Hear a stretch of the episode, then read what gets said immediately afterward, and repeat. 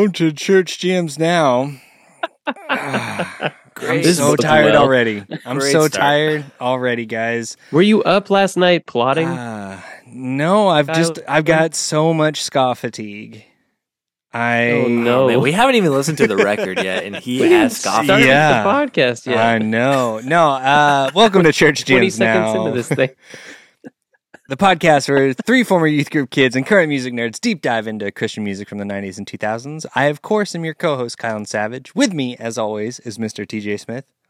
Pick, pick, pick, pick, pick, picking up. Ah, we'll Hey. see. And of I'm course, picking we you have- All right, you do that. Uh, we have beautiful producer Josh Olson. Hey, what's up, guys? Not much. I'm so tired, guys. No, Hmm. I'm just doing a bit because everyone. Okay, I know I've said this before on the show, but and TJ, you're not you like you're not super involved with the like Twitter stuff. You don't know what happens The in X. Twitterland. the X Yeah. stuff I with I feel like Jams Now. my mental health is a lot better for it, but yeah yeah I'm Probably glad that is. y'all are out there being the bastions of, of culture that we have yeah. come to be known to be. That's a joke. Thanks Yeah. for clarifying. Yeah, Are there are there a lot of like um ska proponents out there that are that just hate you? Okay. Kylan? CCM Twitter is where all the ska fans live now. Apparently, Okay, good to know. But it's been kind of interesting. It's been really kind of fun, but really weird. I've never experienced this where a phrase Mhm. that was generated on Church Jams Now on volume three has now taken on a life of its own Mhm. in the wilderness. And I've I've seen people that aren't connected with Church Jams Now at all use, Use the phrase terminology. ska fatigue. hmm Uh, and it all originated with Five Iron Frenzy, which now, which, and people seem to think that I like hate ska because I was I I was Because you were worn out one time. relatively indifferent Mhm. to a lot of our newest You're album. And guys, that was, that was the third Ska episode. We were still That's good, figuring out what the show was, and I remember being a little drunk. Oh yeah, that is it was it was in absolutely the true. it was in the midst of COVID. I was day drinking. Fair context. Yes. like I was like, there's nothing else to do, but I guess get drunk and talk about ska at two in the afternoon. totally. I had a great time, I did too. regardless of your fatigue, Yeah, whether yeah. it was uh, ska fueled or beer fueled or whatever the case may be. COVID depression. I had a great time Yeah. listening to that episode. Oh Nice. yeah, you weren't part of the show. Nope. I'm sorry. Yeah, we we missed you. We didn't even know we missed you, but we missed you. Well, we're, I'm glad you're here this time, man. We're we're about to get As am I. plotty with this engine. yeah, Ooh. I am really excited to talk about this record. What record? Engine of a Million Plots by Oh, Five okay, Iron cool. Frenzy, A fine frenzy. which now no no no five No. five five Iron Five Iron Frenzy. Fiver and frenzy. that now puts them what in second place for most covered on Most Church covered Jams now. As of this recording, yeah, I think so. because As Cities Burn holds the top the top yeah, spot, which I guess isn't very fair, but yes. But But oh yeah, no, even definitely- episode wise, I was gonna say episode wise they match because we did until the shakes apart in two episodes. Two Yeah, segments. But- yeah. and then Leanor. Yep. Oh yeah. So regardless of how we feel about it, we are the place for Five Iron Frenzy content in the podcast world. And and we you quickly mentioned our interview with Leanor. Leanor, if you're out there, we want your hot take about um and and all the goss about uh, the recording of this uh, album. So if you if you hear this and you're like they got it all wrong, yeah, Come on the show and tell us these guys, these explain jokers. everything to us. Please, we need that in our lives. Yeah, so I don't think we need the full rundown of like who the band is and stuff, but uh Josh, if you want to give us some context, some research that you did on this record, uh I would love that. And you can probably do like a Yeah. quick little rundown. because yeah, yeah, at, yeah. at one point the end was near, right, Josh? It w- and it was here as well. And it was here. It here, was near, and then it was here. And then it was an engine Mm-hmm. of Yep. a million plus. Yes, it was. Thank you, TJ. So. Five Iron Frenzy as we've discussed before, is from Denver, Colorado. Their career was from 1995 to 2003, when the end was near and then here. And then they came back for this record. This was their comeback record uh, over 10 years from when they had done their last record.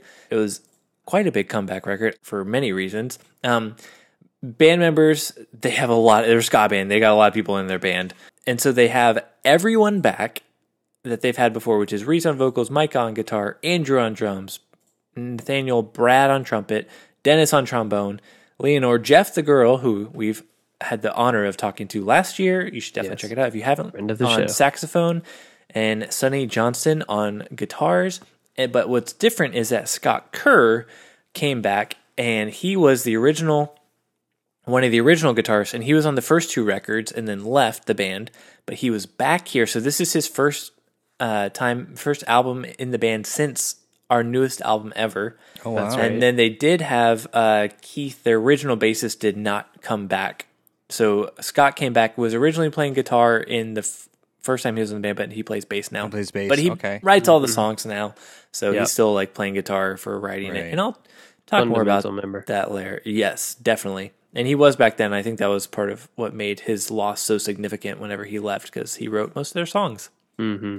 But Engine of a Million Plots was released November 26th of 2013. So we are covering it, getting ready for its 10th anniversary. But Wow. I believe when this record is releasing, uh, it should be on Five Iron Frenzy Day too. So it's like the perfect culmination of like this record's 10th anniversary and on Five Iron Frenzy Day, which is November 22nd. Josh, you're mm. the you best at this kind of thing. Thanks I for know. making us so cool. This is the nerdy stuff that I care about that probably three other people like care about. But that's why we do what we do. That's right. yeah, I'm Yep. here for it. Thanks, guys. I appreciate it. This is their sixth LP and their big comeback record. It was on the label, it was self released, and the label is Department of Biophysics, which is very five iron for them to say. It is. It is. I'm sure you know, TJ. I'm curious, kind of you probably know. But uh, this album was a Kickstarter campaign. I did know that. Yeah. Yep. Yes, and the initial goal set was thirty thousand dollars. It Mm-hmm. was when they launched it. It was met within fifty-five minutes and went on to ultimately raise two hundred and seven thousand nine hundred eighty dollars. That's a house, y'all. Wow. Four thousand, yes, backers, especially in 2013. Yeah, in that Yeah. economy. Yeah, not so much now, but definitely back then. Which at the time broke Kickstarter's record for most funded musical project. Oh, I didn't know that. Yes, That's cool that it's they been broke a beaten Kickstarter since, record. but it did at that time. That's and attracted amazing. considerable media attention from news publications documenting the website the website's growing notoriety. Mm-hmm. So, Wow. big record for many reasons. Rad. It was produced by Jeremy S. H. Griffith and Scott Kerr. Jeremy Griffith has done, he did Underoath's Disambiguation. He's done Mm-hmm. Meridional and Death Rattle Sing For Me by Norma Oh. Jean. He also did John Mark McMillan's Economy, I found. Oh wow. Okay. Yep. Yep. Cool. And I think him and Dennis work together. I think Dennis worked in their studio, so that's why they went with Oh, him. okay. Yeah. Yeah. Cool. Charts and performance. This debuted on Billboard 200 at number 118. Billboard Nice. Christian at number eight. And like I said, songwriting credits. It's all basically going to be Scott Kerr, Reese Roper, and Dennis Culp. Reese is doing most of the lyrics, um, but there are some differences that I'll call out for specific songs. But I will say that, and we talked about this with Leanor a little bit of how they will write their songs. Is that Scott will do a demo and like he'll like what's the word I'm looking for? MIDI horns and Right. patch and stuff like that, All- and even have like parts in lyrics. He'll even have like the lyrics to get like vocal melodies, and then Reese will write his own lyrics too. So there Hmm. is an entire demos of this whole record of Scott's original songs that's on SoundCloud that uh, you can download, and it's really fun to listen to. and some of the songs are really cool. So I have it, and I've jammed it a couple times because it's fun to hear like their songs in the original form, and then what they became later, and see how much Right. they did or didn't change. Right. Yeah. Yeah, that's always fun to see the evolution of a song from hmm demo to And you get completely like different vocalists singing right. different, totally different words, which is fun. Uh, my last thing that I found in the credits was cool is that art direction and layout and also management was by Michael Almquist. Oh wow. Oh, really? Yeah. Oh, that's Fun. rad. If all goes well, uh, a little teaser you should be hearing from him soon in the future. Yeah. That's true. Yeah. we might be able to dig up some more dirt on how that all came to be. I know. I'm excited. So that's uh, all my research. It was a lot. I appreciate you bearing with Cool. Yeah, of course. Uh, I have not much to contribute, so I appreciate that. Uh, is this also a TJ wish list record? Hmm. I don't know if can't it's if it's now. technically a wish list, but this it- is one. Yeah, I don't know if it technically is, but it, It's a they- big TJ one for me though. you've talked about since the inception of the show. Yep. Yeah, because this show, like, I don't know, for me, it's exciting to have a an opportunity to cover bands that had, you know, like the maybe the height of their career in a certain atmosphere was, you know, when we were in high school or college, right? Right. And then those a lot of those bands kind of went the way of the buffalo to quote an MXPX album oh, and and the and a lot of them came back or are coming back or are reforming in a different way and so this album is sort of uh, a shorthand for that it's a it's a a representative of that idea of these bands that like had a really great career and then could have stopped but like came back and in my opinion better than ever. Like i really i think that they've honed a lot of what made them interesting and fun in you know this album that we're going to cover. We'll get into how you know how they did that and what that looks like. And also until this shakes apart like we did we did two episodes on that album and it was very contentious for me but i'm still just Right. like so amped that we covered it and that they made it and that it's like a part of this ongoing conversation that we're having about bands that you know had this amazing uh, career and experience and were a part of a cultural phenomenon you know be it a subculture or mainstream and then Right. now they're like you know back and and doing interesting things today i i just love that i love the kind of duality of it um, Yeah. and, and how there's a history and a modern component too Yep. And how they're That's doing it cool. in like a totally different model of like yes we Right. just will play shows on weekends and Furnace Fest and Yeah. and then we'll record a record every couple of years because we're all adults and live across the country. But like, Right. right that's a totally new model for a band Mm-hmm. for the most part. But it's cool that it Yeah, that works is for really them. cool. Yeah. Yeah. I like that. yeah So TJ's gonna bop it. uh, mm, i mean maybe I would love to hear more about when this record came out, like for you, TJ, and what Yeah. your experience was with this. yeah i mean i remember listening to it when it dropped Did you contribute to the Kickstarter? yeah a little bit i didn't i didn't have a lot of money at the time but Right, uh yeah. I gave what I had. Yeah, it was just I don't know, it was an exciting thing. That was another part of I think why this album was big for me is like it just it was this group kind of movement that everybody was a part of contributing toward and and, and creating. Yeah, and I, and the the single that they uh dropped early on was exciting. There was just a lot about it that was really that had a lot of like groundswell and energy um in in this kind of yeah, subculture group of people like a, a handful of friends of mine that I knew were Five Iron fans were talking about it, and so it just kind of has a special place in my heart for the, for that reason. Right. But also, yeah, I think it's a I think it's going to be a bop for me, big time. So, Cool. what about you, Kylan? What are you thinking? I don't know. I'm not familiar with this record. I think I have listened to it because of you. Could be. I'm and like fairly was when it around the time it came out. I think so. it was a while yeah. ago. I was pretty amped on it, so I wouldn't be surprised if I Yeah. was like, "Hey, listen to this." Right. Yeah, yeah. Join me. And so I have like vague memory and I'm looking at I'm looking at the track list and I remember the names of these songs like I'm Jack Smirking Revenge.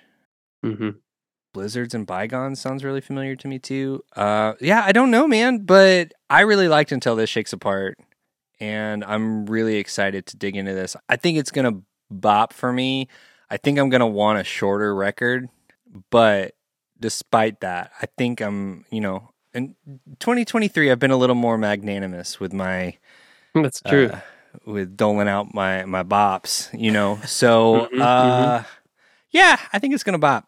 I don't think I'm gonna like discover something new that I'm like really excited about. I'm gonna I'm gonna predict a bop.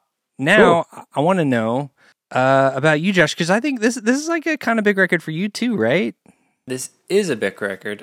Uh, I have my vinyl Yes. copy. There it is. Ooh, There it is. yeah, you do. Look at that. Ooh, Yep. So this was a fun record because before this, I knew a Five Iron Frenzy. I, I knew Oh Canada. I knew You Can't Handle This. And I knew some of the hmm These Are Not My Pants opera songs. Yes. But for some reason, yeah, I just didn't know Five Iron or like I miss them. And I think there's a little bit of an age thing there potentially. I was more of the Relient K crowd instead of the Five Iron. So I didn't know anything. Um, so I wasn't like a Five Iron fan or something like that. But do you guys ever just have those records where like something's coming out and you just have a feeling about you're like, I feel like I'm really gonna like this record. Yep. That's happened a couple Uh-huh. times to me, Yeah. and when it lands, like it makes it even more special Yep. because I was I had no reason to be excited for this record. I had no skin in the game with Five Iron of like, Right. oh, I'm so glad Five Iron's back. I really want this record to rule. Right. But like, I think I I watched. Stakes. I yeah, I had no stakes in the game, but I'd watched the music video that they released for Into Your Veins, and I was like, I kind of like this, and so like I I just had a feeling that I was really gonna like the record, Really and it? I was like, Alright. I don't know Yeah. why, I have no reason to justify this, and then it came out, and I absolutely loved it. I remember I was listening to it like three or four times a day for like the first week or two that it was out, and Nice. like it was just such a like a fun way to be like I I had a feeling about this record and it was true and I don't know I just loved everything about like I like the artwork and like the themes present and it it came out in in November and I just was I don't know it was just a great time where I was just in love with this record and enjoying it and having a great time and kind of brought me into Five Iron Frenzy. Uh, this is my favorite Five Iron Frenzy record and Sweet. yeah, Nice. so it's it was very special to me, and it's still like I remember whenever we were a little while ago. It was probably around the time Till the Shakes Apart was about to come out, or y'all had covered the uh, our newest album ever, or something like that. And I was listening to it again, and I was like, "This is so much fun!" Like I, I I hadn't listened to it in a while, but it had. I still think it holds up. It's been a while since I've listened to it. I can't remember the last time I did. Maybe a year or two ago. Sweet. right. Yeah. Okay. Right. It's definitely going to be a bop for me. I will say. that. Sweet. Sweet. I I do enjoy this dynamic. We've had it a couple times on the show where it's like two people that are a lot more familiar with an artist and then one person that's not. Like I, I think like our artist in the ambulance episode. where, right. Like TJ was you know, I like I, I like this dynamic. It, it's it's interesting to me. We're like, will you come Yeah. into the fold with us? Right. So- yeah. Yeah. and then or does it grumpy old cantankerous me is like, I don't want to be a I don't want to play with you guys. Mhm. But we'll see. You know, so we're gonna take a week and listen to Engine of a Million Plots. After you listen to some sweet, sweet ads, uh, we'll go through track by track. Yeah, we will. Gentlemen, I want to talk to you about our favorite sponsor ever. Is it Colgate? Nope, Is it? I've never brushed my teeth. Oh no, you, you never. And they're still No. intact, man. How? They're fake. oh, right. That's That true. part is true, everybody. I do brush my teeth, but my front four teeth are fake. This is a great ad for was trying to colliderecords.com. Oh my I was god! trying to think of another forgot it brand uh, was an ad. C-O-L. yeah. It's like Colgate, Call, Oh my god. Collard Greens, Yes, Collide. this episode brought to you by Collard Greens and colliderecords.com. So, fun fact if you are anyone that is not Josh Olson, Mm. uh, who already has Engine of a Million Plots on vinyl, guess what? You can get it from colliderecords.com. no way. And you can also you get can. the CD, which I also Yeah. have. Okay, Ooh. there you go. Then you can be as cool Rub as it Josh. in our face, man. no, no, no. TJ, we can go do this. We can go Right. be as cool as Josh. Yeah. Okay, let's do it. Um, let's do it. Yeah, they have it on sale. It's only the vinyl's only 30 bucks. Nice. They've got a lot of five iron stuff, which is pretty cool. Which it's a great, it's a great package, I'll say. And Yeah. until the shakes apart, I know Unoriginal Vinyl did that one. So, and they did the Between the Pavement and the Stars vinyl as well, eh, which Unoriginal Vinyl always does killer stuff. So, Quality. and I have the engine, so I know all the records that they have are going to be great records, easily worth the price.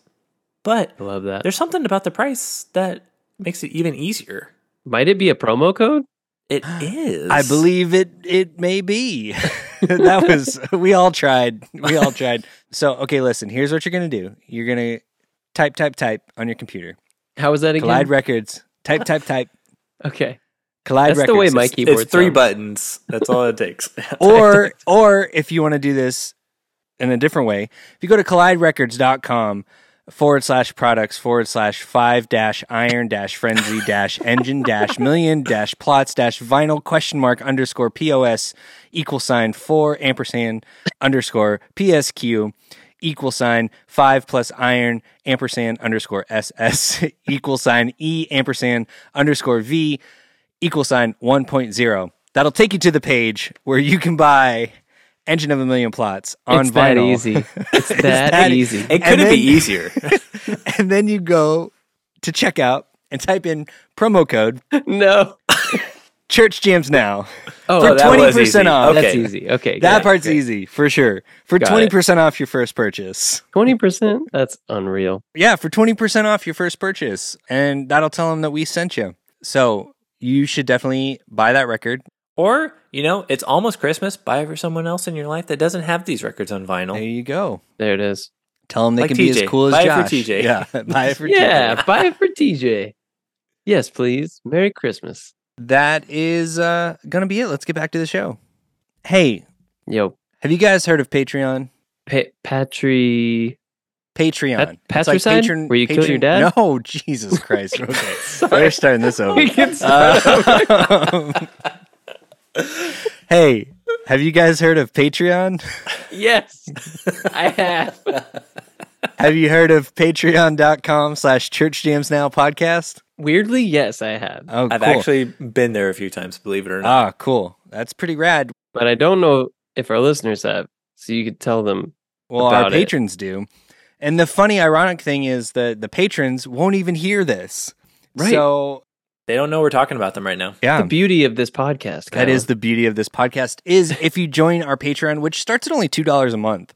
Uh, for two dollars a month, you can listen to the whole show early and without ads, which is pretty rad. And we do a radio show called WCJN, and then our tiers go up from there. We do trivia night. We're we just kind of like on Zoom, just like hang out with people. We've got one coming up, another one coming up this year, so it's a good time to get in. Maybe maybe gift someone, you know, the the jammer in your life who you don't know A what else to get them. in your life that Get them just access. obscure music content. Yeah. Music Give them- From us. content. Give them access What more could they want? to our bonus episodes on patreon.com slash church jams now podcast. And I believe there's something else you can do to help us out. Yeah, if, if you're not a patron and not looking to gift a patron experience to that lucky jammer in your life, uh, what you can do that we would greatly appreciate that costs you absolutely nothing, only a few seconds of your time, is if you could rate and or review us on Spotify and Apple or whatever your podcast listening platform of choice. Those ratings and reviews really help us. Uh, they help us climb the podcast charts, if you will, and they help with algorithms and placements and stuff like that. So we don't make the rules, but it, it helps us out a lot. So we appreciate if you guys could leave us something there, give us a couple stars, however many stars you think we're deserving. Five would be sure. great, but would whatever your great, but- whatever your yeah. heart says, you know, do what you Yeah. must do. You know, you can rate Kylan Ska Fatigue as a one. Just the podcast, if you could be a little more generous, that would That's be great. true. That's a very be great. important clarifying distinction. Yeah, we want to qualify that. Yes. Like, That's true. the opinions of each of these hosts doesn't reflect the overall stances and views of CJN as an organization. So just keep it straight, y'all. In fact, Yep. if you want to really stick it to Kyle and give him even more ska fatigue, if we get so many five star reviews, I'm, I'm, maybe we can just make Kylan do even more ska records. We'll do like a So, mini Like, series. that's your way. to Okay, stick how about to this? him. How about this, guys? a mini we do, stories. if There we it is. do, if we get a hundred five star reviews, October of 2024 will not be October, but will be known as Scottober. Scocktober. Keep the C though. Scott. Yeah, yeah, Scocktober. Scocktober. October? Yeah. All right, that's enough. Let's get back to the show. Welcome back to Church Jams Now. I really hope you enjoyed those ads as much as we enjoyed making them, which was quite a bit. Oh yeah. We listened to Engine of a Million Plots by Five Iron Frenzy. And guys, I don't know what y'all made me do. Did you have to wander through a dark and stormy night, Kylan? Oh, I did. I did. And you know, Hmm. against a sea of troubles, I traveled so far Mm-hmm. hmm That's right. But you know what? Maybe it's someone else's problem. Probably is. Mm-hmm. Maybe You it's could. Maybelline. you might No, want to study okay. Zen and the art of xenophobia. Probably need to start a fire on your journeys to keep warm at night.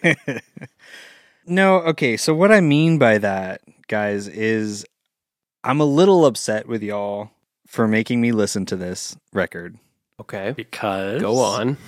You've got us on the edge of our seats here. because I have a You've got a character. You've got a. I have a, persona you have to reputation. keep I have a reputation to uphold, Oh. sir. Mm, okay. And something's starting As to make the fronting resident internet ska's The ska punching miser. bag. Yes, That's as the right. ska miser. You are our, our lovely ska miser. I might be a Five Iron Frenzy fan after listening to this. Mhm. Okay, for some reason I put, and I, I feel like they had to have said it whenever this album was close to coming out that they called themselves like this album was like rock with horns. It wasn't like Yep. ska because Yeah. I put that as like the Yeah. genre in iTunes. I used to love to put like funny genres in iTunes when I was a young teenager and mm-hmm. twenty year old. But I remember that don't was in there, act so like they you don't had to still have do. You don't act like you wouldn't still do that if you're still using iTunes primarily. probably true. Yeah, Yeah, if Spotify had that option, It's true. But yeah, so I do remember them they had to have said that somewhere. I couldn't find where it was that they called it more rock. So this isn't like I'm sure the ska purists out there are like this isn't real ska. So I think you're safe is what I'm saying. Okay, okay, Yeah, cool. this is a I can still hate ska. it's like five iron steps sideways from Right. where they were before, and they were like, yeah, but it's hmm. funny. I have actually some specific notes that nice are along these lines for later in the record. But those are my general thoughts. I don't know if y'all have any general thoughts before we dive into the record. I just want everyone to know that TJ is here in person in Texas. And and clink. Clink. We have to say a big ol' whopping thank you to all of our Patreon subscribers and Collide Records Yes, thank you. for helping us out. We are all recording on some brand new podcasting equipment, and we feel cool as hell. Professional studio grade quality mics Studio only grade. on Church Jams now. Quality That's mics. right. It's so lovely. No more weird peeking from me. You have internet now. I have It's great. internet. Yeah, exactly. You have so internet, it's it's smooth great, yeah. sailing from here on out. Woohoo! That that'll be a tough expectation to meet. Yeah, yeah, here- yeah. No, you know what? You're right. Let's Smooth keep sailing against the sea of troubles, you mean? on a dark Can we just, I don't know how we're Uh, going to do that. Josh, if you edit this episode, can you just start making my audio Glitch. right here, Right here. glitch out, just to maintain Expectations. expectations for everybody. Have it I- just- just cut it. and just You guys- cut Just- it, yeah, like, just chop it it up a little bit. like randomly. Um. Okay. Well, are we ready? Well, okay. I I am I am curious. I just want to say this is two episodes in a row that you've been grumpy at the beginning of the our part B, but it's yep. grumpy for it sounds like a good reason, is what I'm gathering. So I'm excited Correct. to I- hear here's the more thing. about I'm that. not actually grumpy. I'm much better this week than Oh, I was. Good. Than I was We love to last time. Uh, It's probably all the horns I've been hearing in my life. Mm-hmm. You know, They're but enough to get you It's chipper and happy. Yeah. Well, you know, last week when we were doing that episode, I was just raging against a sea of troubles, and this week I'm, you know, so shed your far mortal it's smooth coil. sailing. Yep. Right. So uh, let's go ahead and jump right into track number one, "Against a Sea of Troubles."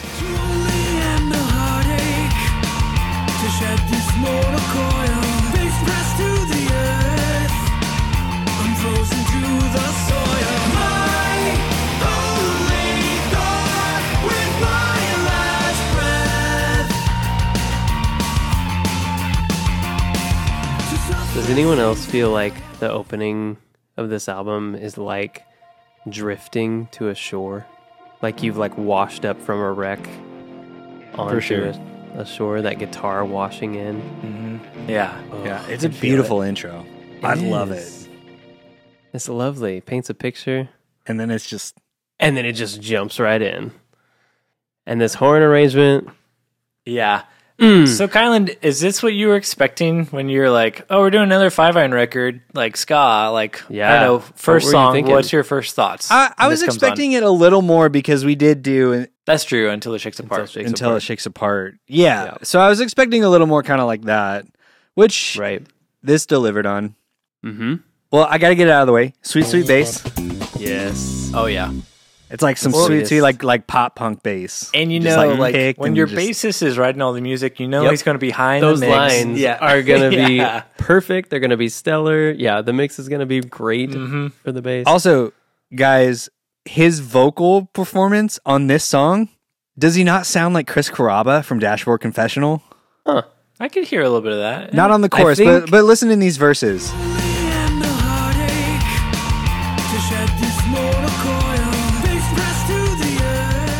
The kind of like, like like an alter the throaty, ending whispery kind of. thing. Yes, exactly. Like like later dashboard. Yeah, later Uh-huh. dashboard. It's like that kind of whispery. Yep. I can hear it. okay. Yeah, I couldn't I've get that out of my head, and before. now I you wouldn't. can't I wouldn't either. have placed that because Reese was like, Reese was in my life much before that stuff, and so Right. if if anything, I would have c- compared Carrabba to Reese.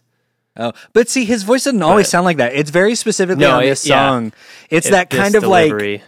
Like when Chris Carrabba does that thing on on on later dashboard records, where it's like right.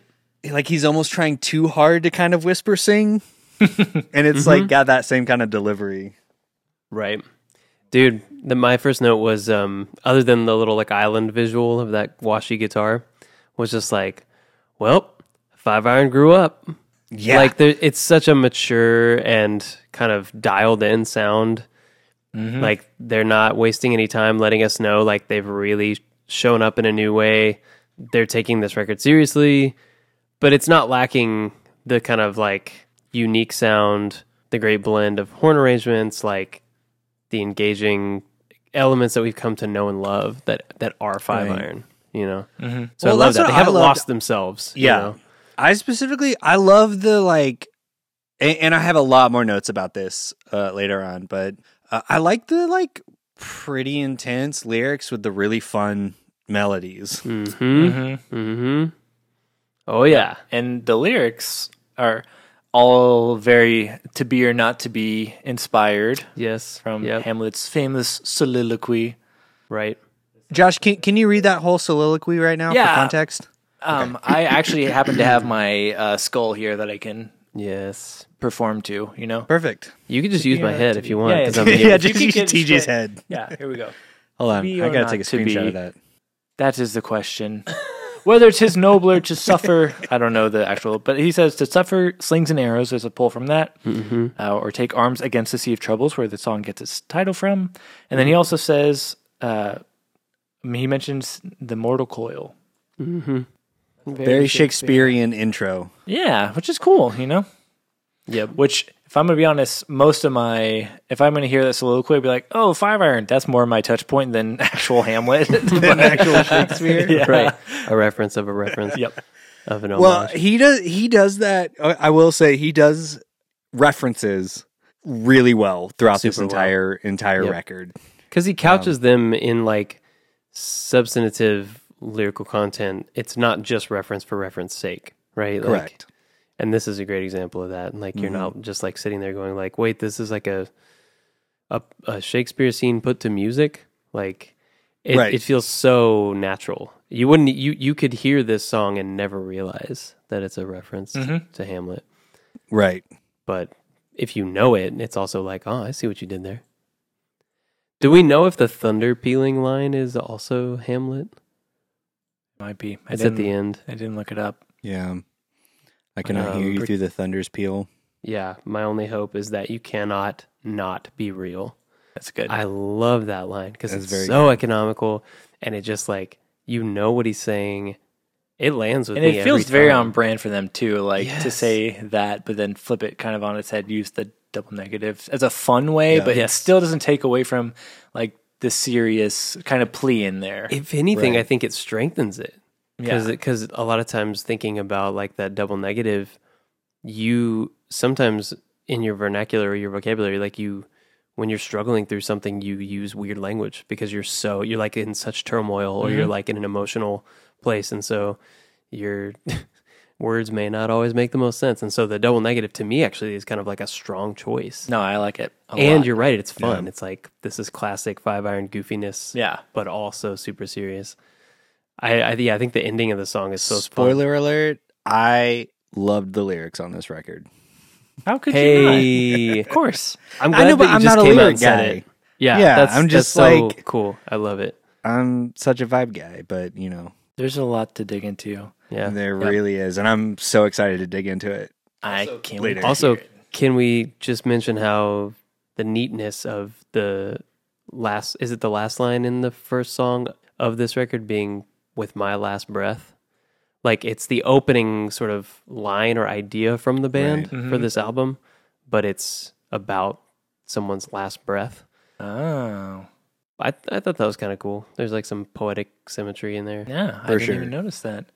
Speaking of symmetry, I did think that the arrangement of the song is kind of interesting because mm-hmm. what I would call the chorus is mm-hmm. the my only thought part with my last breath, but like it happens so quick, like it It's feels like like a a, pre-chorus or a tag. Or yeah, pre-chorus, yeah, totally. Yeah. And then they go into what feels like when they go into it, like the way it hits, where they're saying "One Last Night Against a Sea of Troubles," which is my favorite part of the song. When Love that it. hits at like 148, I love that.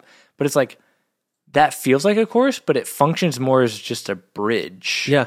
And mm-hmm. so it's strange how like you're like you're getting a mini chorus and then this is technically the bridge because they only do it once, but it's just always seems weird to me. But I mm-hmm. like it. But it works. Yeah, it, it it still kind of makes the song feel like a little bit more of a glorified intro track because you don't get like a full, A full, structure like- arrangement right, song, but right. it doesn't make it any lesser. But I like Right. that it does, you know, what a good first track should do. It does set you up, I think, for Yeah. what you're gonna what you're gonna get on this record. And like the song's pretty short. It gets in and gets mm-hmm. out, doesn't it? So, most like, these songs do. It's Yeah. I, I really love that. Like because it doesn't feel it's not one of those that I'm left wanting too much more. I, I am left wanting Right. exactly the right amount more, which is, you know, track two. Yeah. And it's complete with that organ outro, which is just like Yeah. kind of m- moody and cathartic. Yeah, but which kind of, you know, going back to symmetry, kind of matches the intro a little bit, but is a little bit different. Right. Different tonal, different instrument creating a different Mm-hmm. tone, but it's still that kind of washy drone thing. Yeah. Well, so far it seems like we're pretty on board with this record. Yeah. Sounds So like it. Yeah. let's move on to track number two. So far. So far,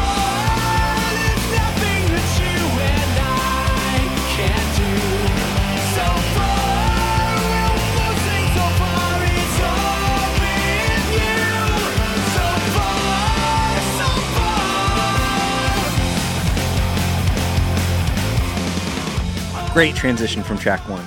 Oh, yeah, I good. love. I wish every record had Was this clean? transitions between Uh-huh. songs. Mm-hmm. Me too. I just, I just love it. And okay, sorry, I, I, I'm, I'm not trying to to hog the conversation. I just feel like this was the most unexpected for me. You know, like I experienced Yeah. the most sort of like new. This is like an awakening for you, and Yeah, we're here to witness say, it. TJ man. and I in the part A were just like, yeah, we've loved this record for ten years, of course. Yeah. So This is all great. you, yeah, man. Yeah, Take it. the the dark synthy opening is like super good. Feels reminiscent of like some John Carpenter kind of stuff. Oh yeah. Mm-hmm. And then I love that. Okay, we talked about like the Shakespeare of it all in in track one, Mm-hmm. and so then I love that they follow it up with just like the most comic book song of all time. the Hulk.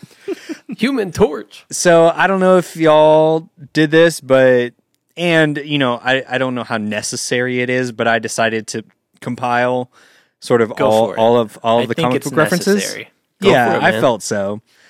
Um, so he says, leaping buildings in a single bound. Obviously, Superman, gamma rays are Right. from the Hulk. Hulk. Yeah. Uh, Vita rays from Captain America. That's what they use in the super right. serum. And web swinging is just wishful thinking, which I love. Mm-hmm. Is from Spider Man. Friendly neighborhood. And yeah, I just love that he followed up with like, here's all these Shakespearean references, and Yep. now let's talk me- comic books. You thought And we were this so was- grown up. Now here's a superhero We went song. back. Yep. right? But but showing the range is the fun part in two songs. Exactly. Exactly. Yeah, I think it's sequenced perfectly Mm-hmm. because it, it also it, it's it's just taking different elements of culture and sort of which on the two other records of theirs that that we covered i feel like reese has done a really good job of that lyrically of taking cultural reference points Mm-hmm. and personalizing them Mhm. and outputting them as something different Right. Mhm. Yeah. Yeah. Uh, because doesn't it- it- feel the like song isn't just anything. yeah. Once again, Right. yeah, it's not just reference for reference sake. Like Right. it, you know, it it could be seen that way, like a little bit. Like okay, let's try to cram in as many superhero references, but they all make sense within the context of the song. I especially think like the more you know, like you kind of like figure out who Reese is as a person and who they are as a band. If you see them live or even just video of them live, like you immediately kind of grasp like, oh, this is just like them being authentic and like this is how Reese writes. Well, yeah, this well, especially this coming out in 2013 when like the MCU, like It was one and year two is- after is getting- Avengers. right? It's Yep. like that could feel like oh, you're just cashing in, but it's like they've also done songs like "Wizard Needs Food Badly." Like this, they could have done this song even if the MCU hadn't started yet. completely. Yeah, Mm-hmm. they they would have written this song. Yeah, if you know they were just reading comic books in their basement. Yep. Right. They probably did. So there's yeah, there's a level of authenticity to it. Also, sonically, that moment, that like weird, like secret agent man breakdown, where it goes from like straight ahead punk pop to like with that weird bass line that again is like Scott just doing what he's gonna do in the best way. I love that. That's like my favorite moment in the song because again, it's kind of unpredictable. Like you didn't you didn't see it coming, and you're just like, well, this is bizarre and doesn't feel like it should work or make sense in this song, and yet it does so perfectly. I love that. I want to mention my favorite part, or one of my favorite parts. I love the chorus. It's so funny because so far there's nothing that you and I can't do. So far, well, mostly so far, it's all been you. Yes, That's so good. And the way like he delivers it too, it's like a well, mostly so far it's all been you. You, Like like yeah. I'm realizing this, I have to admit it. Like I love it's a funny idea and just how Yeah. he delivers it too is just perfect. it's a winking humility. It's like, uh, well, I guess it was you the whole time. yeah, I just I love that. So but it, it also does s- similar to what we were saying earlier like it there's it doesn't lack like gravitas too like it's like an admission of your need for that other person or Well, do you guys think too? This is almost a i don't know. This is pure speculation, talking out my ass. But do you think this is maybe sort of like a sequel to uh, Superpowers from our newest album ever? all right. I could see because I feel that like whole thing siblings too is like ta- also talking about like, hey, we're not that great. right we've been given super We've been given superpowers, and then Yes. you know, the line in this is like, it's all mostly been you. Like, I don't know Mhm. that that clicked for me Yeah. purely Yeah. because of this show. purely because Hey, now I I have actually like didn't think- context. no I, I think you're onto something there No, I definitely think so. I guess a quote from Reese on this song that I thought was pretty funny. Uh, he was talking about how Scott was writing the album. And he would put placeholder lyrics in, and he said, Reese says, Oh, I read this too. Oh, yeah. Scott had written this beautiful song about his wife called So Far, which I completely annihilated with stupid references to comic book characters. yeah, I'm that bad of a person. I tried to make it be about God to remove some of my guilt, but I am still haunted by my utter wretchedness. Lo, I am but a worm and not a man, scorned by everyone and despised by the people. Anyway, it's some song about how we need the Lord because the things that comics have told us will give us superpowers will actually only kill us. and that quote is so great because it's like he's being totally serious and a absolute goofball Yes. the whole time That's Five Iron. Yeah. yeah Which he's so good at. Yeah. Yeah. And it's that effortlessness and like natural way that it comes across. And it's like, it, you know, it doesn't feel forced. It's so endearing. I can't help but love it. but there, but what I love about this album and these songs really showcase that they can grow up and they can really like a- address some heavy topics and some serious themes without losing that like fun spiritedness and, and like Right. you know, upbeat and goofy energy. Um, it doesn't have to be one or the other, you know, like it can be Yeah. both. Well, I, I I put that note on another song, but it's not specific to that song. It's more about the album as a whole, so I'll give it here. Like I love how angry Five Iron is. Oh, totally. Like, yeah. You know what I mean? Like it- because the music is so fun and they do they do that balancing act of being of like recognizing the ridiculousness of life. Like like this sort of Joe Cutler, who's who's been on the show, friend of the show, friend of life, and I have talked about that a lot of like like happy nihilism, which is Mm, essentially just absurdism, Yep. But like there's a little bit of that anger that comes from like because Mhm. nihilism is is not practical. You guys know, um, No, sir. Uh, I but see what you did there. just that like but there's a little bit of that anger and i was trying to i was talking to my wife about that today is like what i like about like these newer five iron records like until it shakes apart and this one like political's not the right word but just kind of mad at all the hypocrisy Mm-hmm. everywhere Yeah, it's I- I in think politics in social religion commentary. everywhere. yeah is the the phrase that I kept yeah kind of referring to across this album. It's it's not entirely political. It seems wider and like Yeah. larger in scope. And you know what personal. though this seems like a really good discussion to continue into the next song Definitely. Uh zen How in the art artful of you. Zen and the art of xenophobia. United States of Amnesia, make us up, make it dumb, anesthesia. Cut the cord, close the door, we don't know ya. It's a Zen and the art of xenophobia.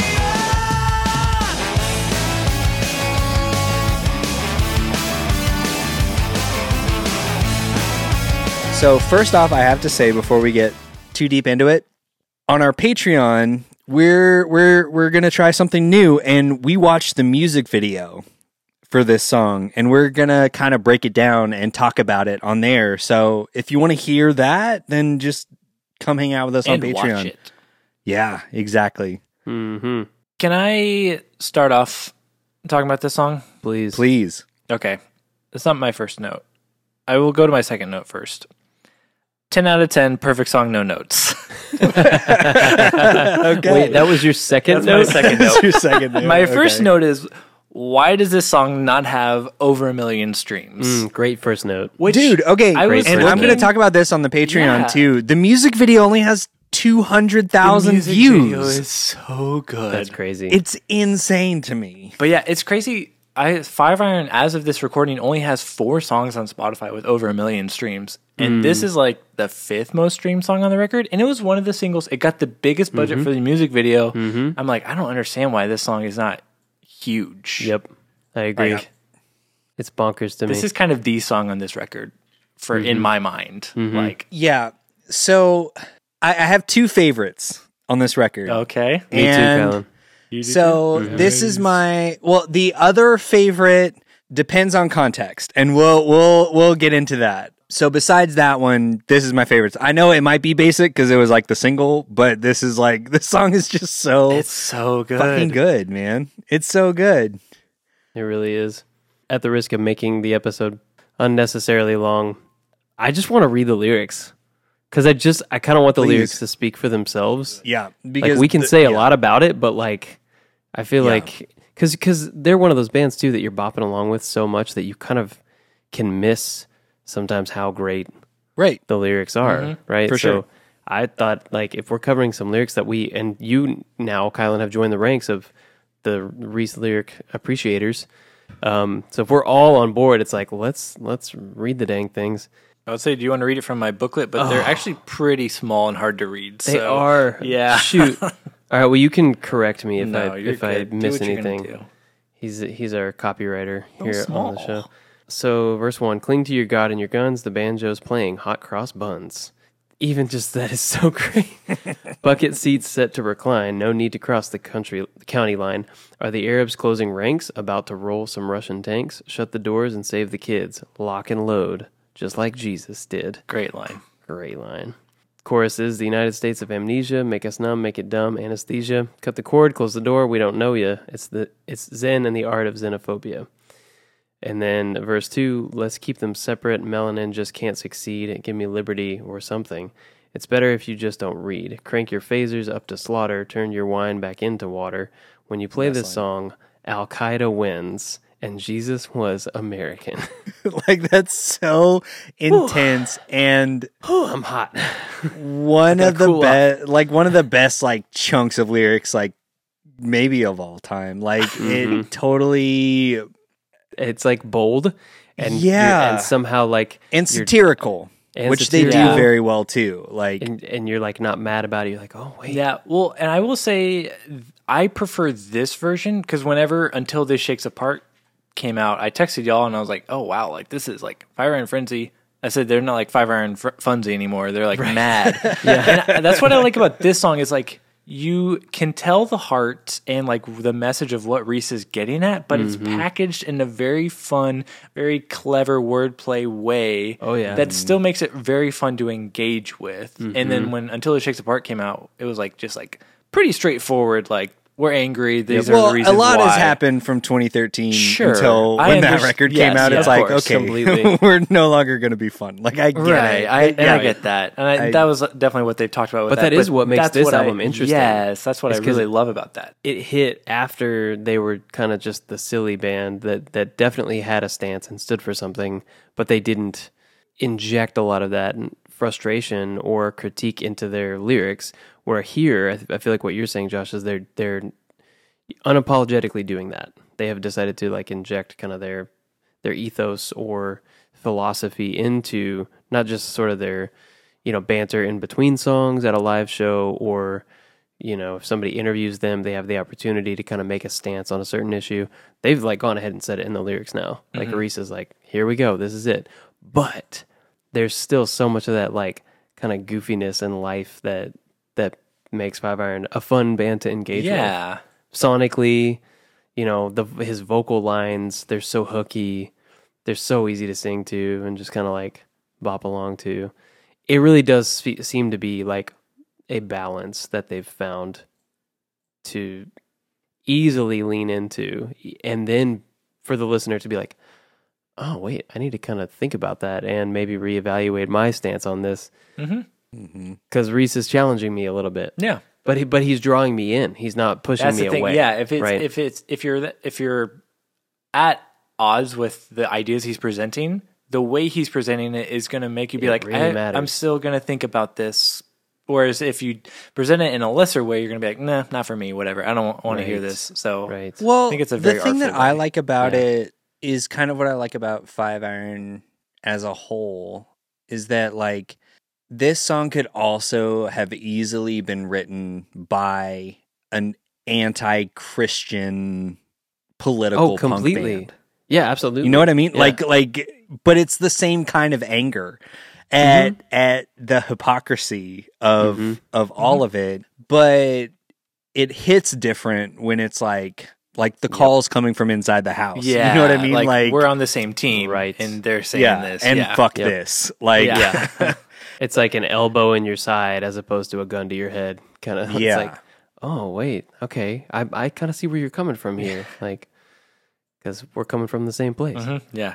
But that man, when you play this song, Al Qaeda wins and Jesus was American, like Those two lines could woof. only like it, it, the whole song could be that, and I'd be like, okay. Yeah. Well, and I love the line before of crank your phasers up to slaughter, turn your wine back, Back into, into water. water. That's Water. so good. Oh. Uh-huh. Yeah, all of it, Yeah. all of it, because then yeah, because then I want to say, let's keep them separate. Melanin just can't succeed. Give me liberty or something. It's better if you just don't read. Like, ugh. Mhm. especially like in 2023, going into 2024, like that Yeah, that just hits even harder. even like, but yeah, it's just even the more. way politics are now, 10 years after the fact. Yep. You know, I mean, there's there's there there have been a lot of great poets and artists over the course of history that were that hit harder later, but like Right. Like Five not only joining the ranks. surprised that this didn't hit as hard when it came out, but I'm surprised that it hasn't had like a resurgence. a resurgence like Yeah. the way The Office did when it went to Netflix. Like right, right, right. yeah, it because it's even more applicable Mm, now. yes. So here's hoping it gets the CJN bump.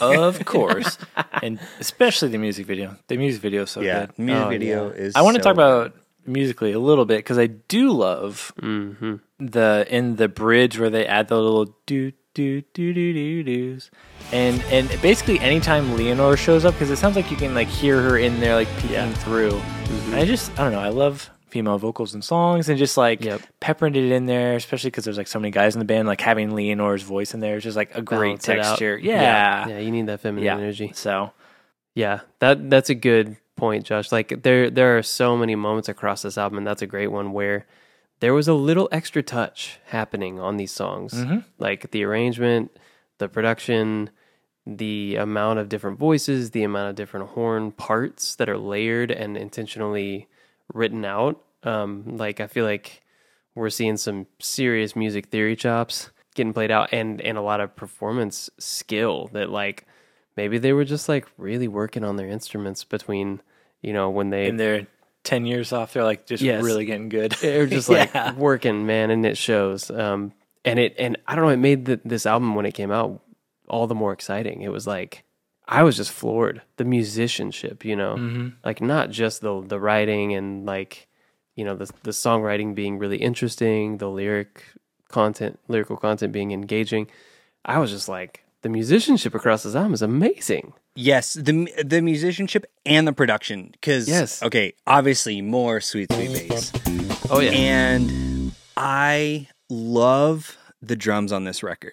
mm, mhm. Like they are that perfect balance of feeling super compressed and super loud and up front in Mm. the mix and Right. super live. yeah they're punchy Mm-hmm. there's some some crunch when they when it when it needs to be there. They're yeah, they're so fun. And they do feel live. Like it does feel like I'm just watching the drums like Yeah. be cracked in half on every song, honestly. I want to bring up it's not a solo, it's not a breakdown, it's like an instrumental part. This part right here at 156. Just the tension in there of like the notes that they're playing right there is just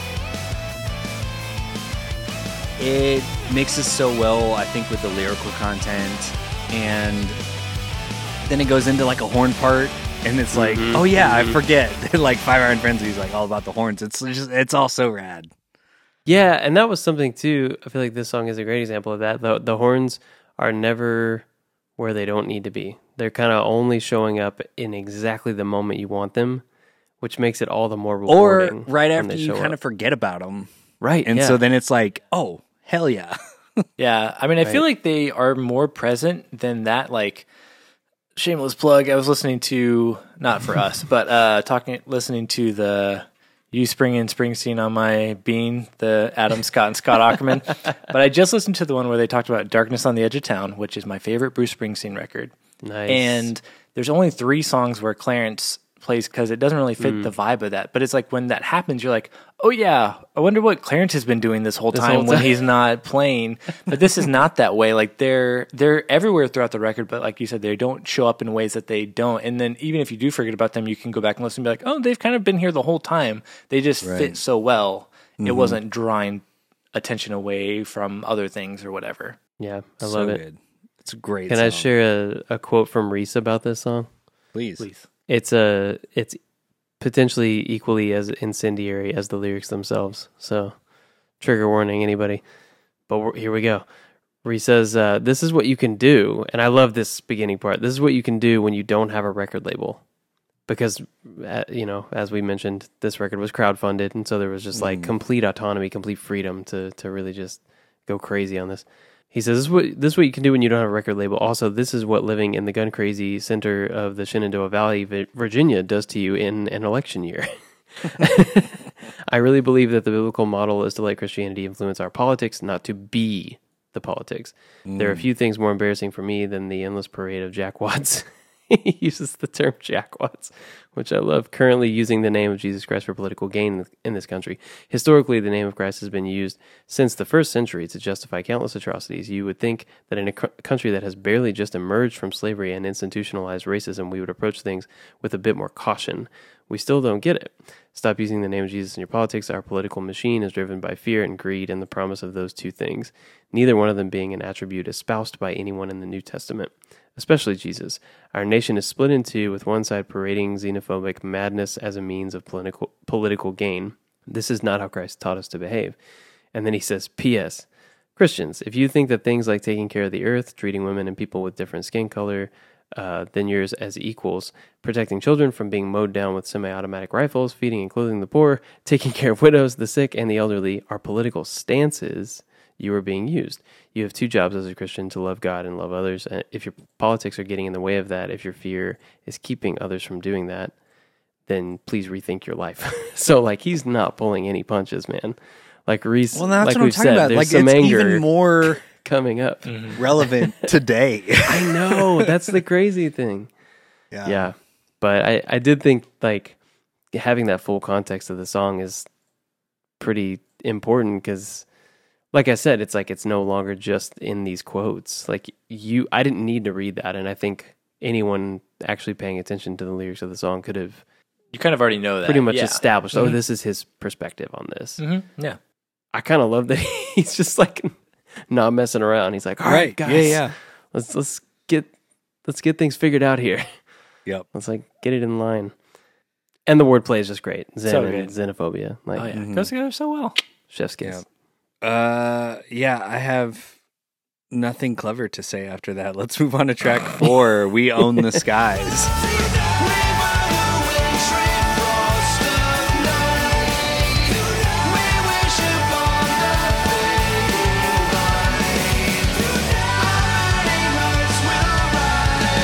Tonight we own the skies.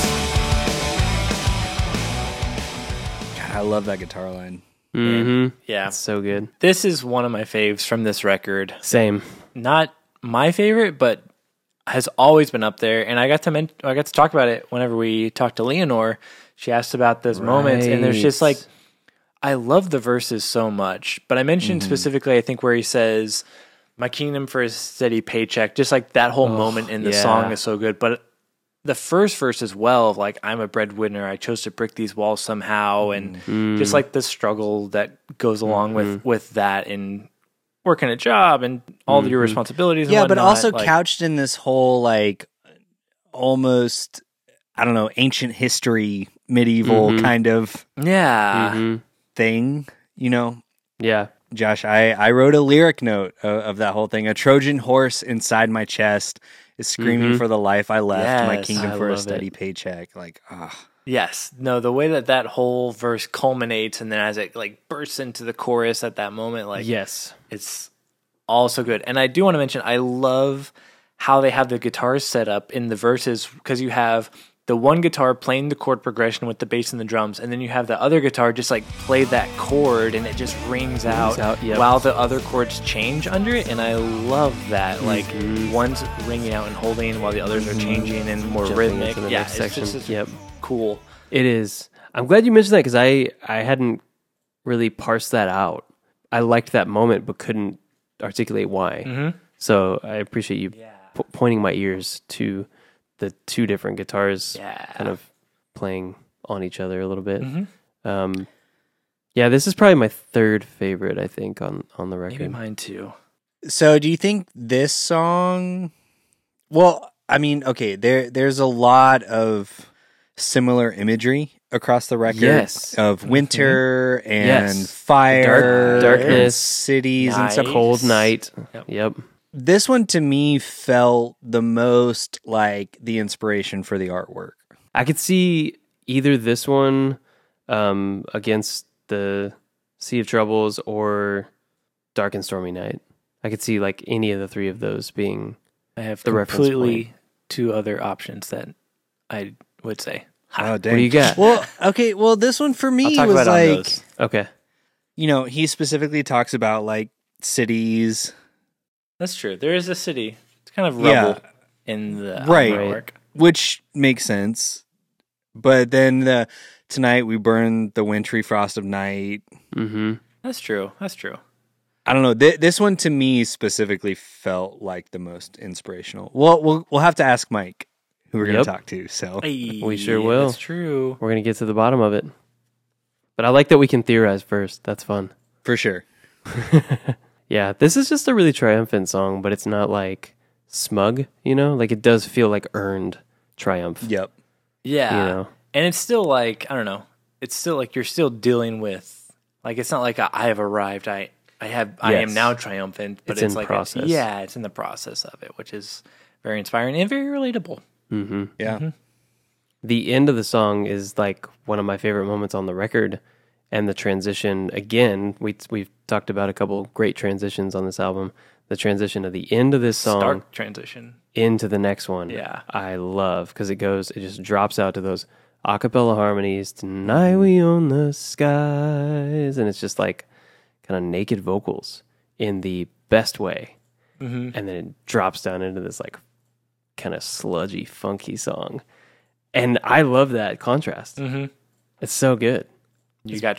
triumphant, and then it just took you right down. yeah exactly Yeah. This is also the shortest song on the record. Which, Oh, is it? Yeah, it is. It's Wow. under three minutes. The only two minute one. Which I've all the songs on here are pretty economic. I feel Yeah. like they're just like in and out, and boom, three minutes, and you're done. mm-hmm Yeah. I knew Kylan was going to enjoy. yep Love it. Love it. 10 out of 10, no notes. Although it's still kind of a long record. I, I would cut Mhm. Oh, something. A song? would? And, and we'll, we'll get into it. okay So you have hit one of your favorite songs, Kylan, right? Correct. Did you say Zen was also one of yours? zen or- is one of mine Okay, so Yep. so y'all have two favorites, and that's one of yours. correct Okay, cool. Okay. All right. Well, let's move on to track number five Someone Else's Problem.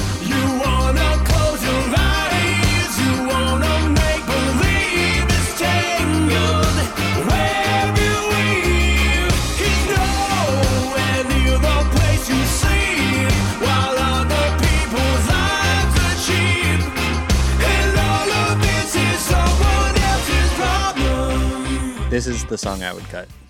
no way Yeah. Well, we've Really? talked about this so much on the show. i know but I I, think i think this redeems some of the more egregious moments that we've covered on the show to me it does so but i want to hear from Eh, you No, What- it's specifically the whole like reggae rhythm. We Yeah. talked like I just I can't I I I I cannot connect with it. but can you at least appreciate that reese decided to just sing like reese Yeah. because that was the main thing I was thinking the whole time listening to this song on this listen through. I was just like, all right, cool. Uh, Steve Taylor, please take some notes. this is how you do like white boy, skanky, reggae rock. Right. That's true. This is how you do this. I also want to say, if we can go back in time, I've just been listening to the edit of that episode. It's aired already, but I, for me, I take Steve Taylor doing a reggae song as seriously as Weird Al doing a reggae song. So that's like That's that was the lens that I was viewing when Steve Taylor went reggae. I'm like, this is basically just Weird Al for me, Right, Doing right. a reggae song, which I wouldn't bat an eye to. right, So, right. yeah, That, that's an interesting take. I, yeah. I can wanna- appreciate I didn't that. mention it in the episode because I didn't think of it then, but just to clarify, No, I like it. Yeah. I like thinking about it that way. I just yeah, it's it's and it's not even for me. It's not even uh, it, it's not egregious on the level of of Steve Taylor doing it. Like it doesn't feel like appropriation. This feels like more like classic like ska. Yeah. Yeah, yeah, yeah. But the dun, dun, Just some skanky dun, rock. dun, I just I Well, I it, can't and it, I can't get it into stands out because it's the only one. Like the rest of the album is rock with horns. Super this is more rock. reggae ska, and it's the only. Okay, so maybe like I that. still do hate ska, guys. I think This I one think I song do. was all Kylan needed to get some serious ska fatigue. Yes, for sure. Kylan, I'll join you. Obviously, I like the message of the song. Yeah, me too. And I think it's done well. I think Reese has some very he writes well and everything like that. Musically, this is my least favorite. I have never like been like if I'm listening to this record, I'm never like, oh, let me throw on someone else's problem. It's not the one you're Because going Because to. one, Right. it stands out, and I am not crazy into reggae. So Mm. Yeah. yeah, It's because we're too white and from Texas. We can't it's true. It's true. like reggae is not for us. no, And and we don't smoke weed, so it's like just everything we're out about. on that's three. That's three. Right yeah, there. exactly. We're out yep, on. Yep. You're we're just three. out. I just I think like this song gives the horn players an opportunity to get really like nasty and mean in a way that they don't get to on those straight ahead rock songs. And so there's some space for them to kind of get flabby Yeah. and weird and have some attitude. But here's And the thing. I like that. Like I'm a fan of that. Yeah. I'm a big jazz Yeah, yeah. guy, Kylan. You know, like the horns in in like weird New Orleans jazz, like really kind of they they light my fire, baby. So I don't know. Yeah. I think that's where this song works for me is like the the weird nasty horn performances that I'm I get like, that. This is That's valid. odd. I don't know if I should if I get to like that or if I should be liking that, Yeah. but I I'm just gonna admit that I do, and you know There that's you go. I always interpreted my- this as like the song that was like the throwback to the fans that would be like, "You guys aren't ska anymore." And they're like, Yes. Here, this is- Right. "Here's a song for you." Here's one. Like, Right. yeah. yeah. Scott was probably like feverishly writing the rest of the album, and he was like, "Oh wait, I gotta do something to I gotta balance I gotta it. slow yeah. things down and get kind of sludgy. Yeah. Something they can skank to. What do, what do we do? I'll write this, Yeah. and it'll be somebody else's problem Oh, to describe. Yeah. be Kylan's problem. It is It listen to is it. my problem, and I would cut this song. I, I I probably don't disagree with you. Okay. My That's least fair. favorite. I've got a different one I'd cut. I like those nasty horns. I don't know. Well, Yeah, here's the the ones thing are with the fine. nasty. we horn- can make they- a T-shirt. There's that's another like, song. TJ's a nasty horn boy. Ooh. gotta be careful with that. yeah, I know. You just got to add a Y on there. Mm, Um. Okay. So let's move. that's on. out of context. I just You want to say, know it. I did like the idea of not going back to the chorus at the end because they kind of just like let the music play out. And I said the longer outro lets you groove slash think about the ramific- ramifications of your place in the first world. Ooh. So you get to do a little bit of both. Yeah, but some- I do like some the not going back into that last chorus and just Mhm. the bass is fun, like doom boom boom boom. But Mhm. yeah, Mm-hmm. Wait, can you do that again? Can we get that clean, Josh? it is clean. We're on separate channels. All right, fine. All right, fine. Uh, let's move on to track number six. I am Jack's smirking revenge. If you change your mind here and now with the rising tide, if you change your mind, cast your nets on the other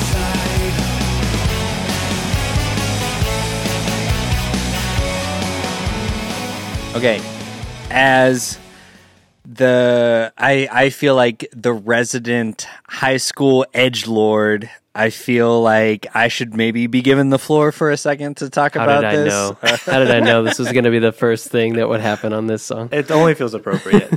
yeah, right. Um, Do you need the okay. soapbox edge lord? I don't think I need the soapbox, but okay. All right. This is the beginning for me of a of a great run of songs lyrically. Mm-hmm. So for those of you that do not know, I am Jack Smirking Revenge is of course a reference to Fight Club, the novel by Chuck Palahniuk, who I was a massive fan of in high school, Mm-hmm. and the movie uh, directed by David Fincher. So I fucking love this song Mm-hmm. because it's all references to Fight Club, which is great in and of itself.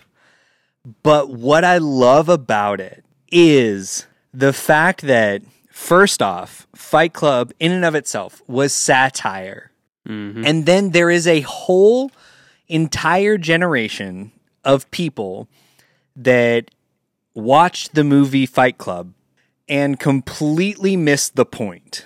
Yeah, And I feel it like- was like a life manifesto. That has to be what Reese is talking about in this song. I think there's definitely a nod to that for sure.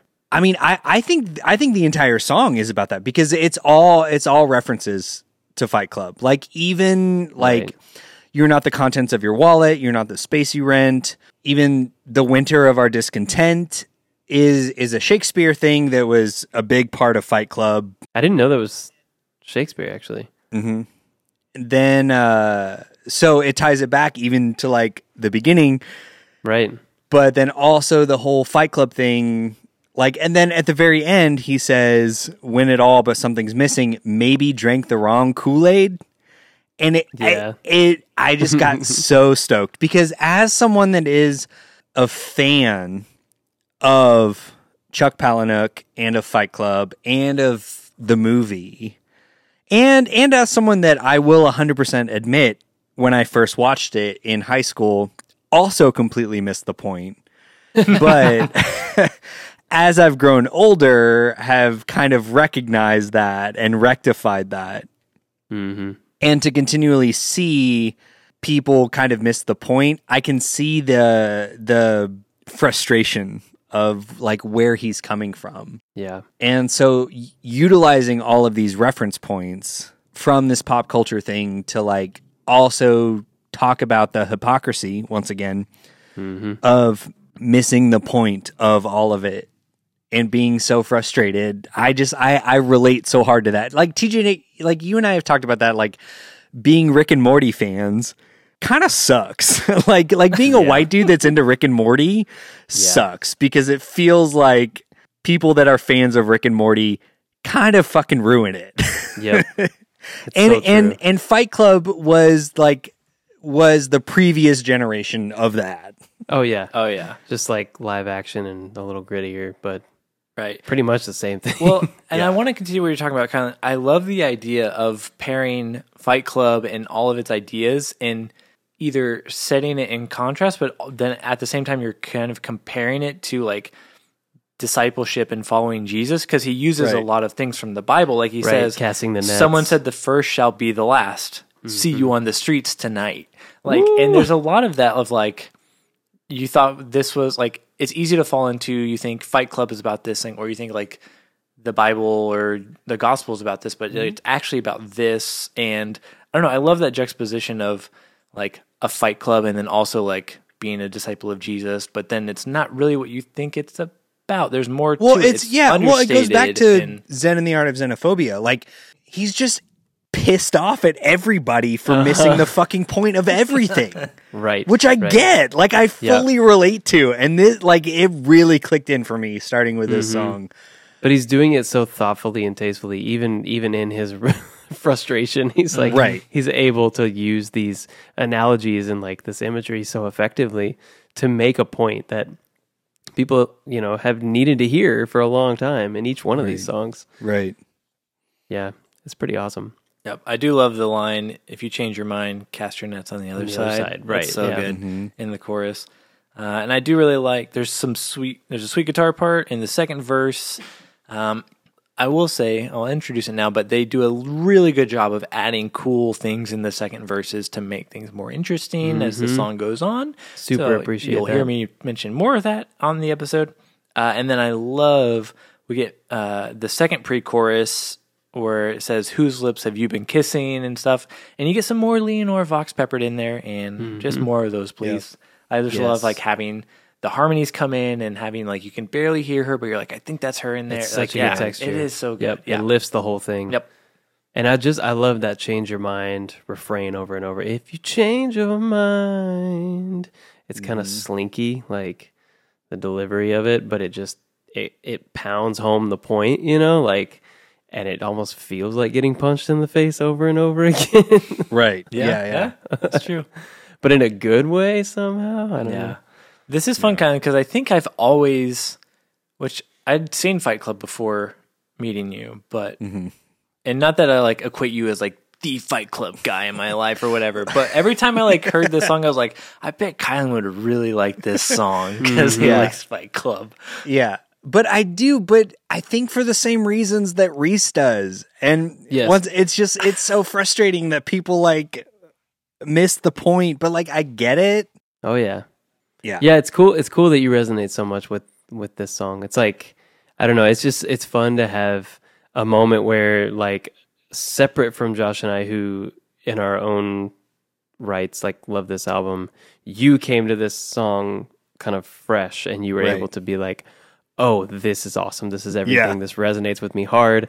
And it's what track 6? Track six. like that is also exciting because it's like deep into the album and a lot of times kylan like we you know we have these episodes where we're covering albums and you're like yeah i was really excited about the first three tracks but then I lost steam. Right. Yeah. so yeah. like here to have this one be like yours you're owning it you're like track Right. six this rules that's cool I, i'm i'm like stoked about that this is Yeah. really fun I don't know if I mentioned this is maybe my fourth or fifth favorite song on here. This is a high one for me Yeah. as well. Okay. yeah Yeah. Yeah. it's really high for me. It's not my my other favorite, but but it's up there it is up there.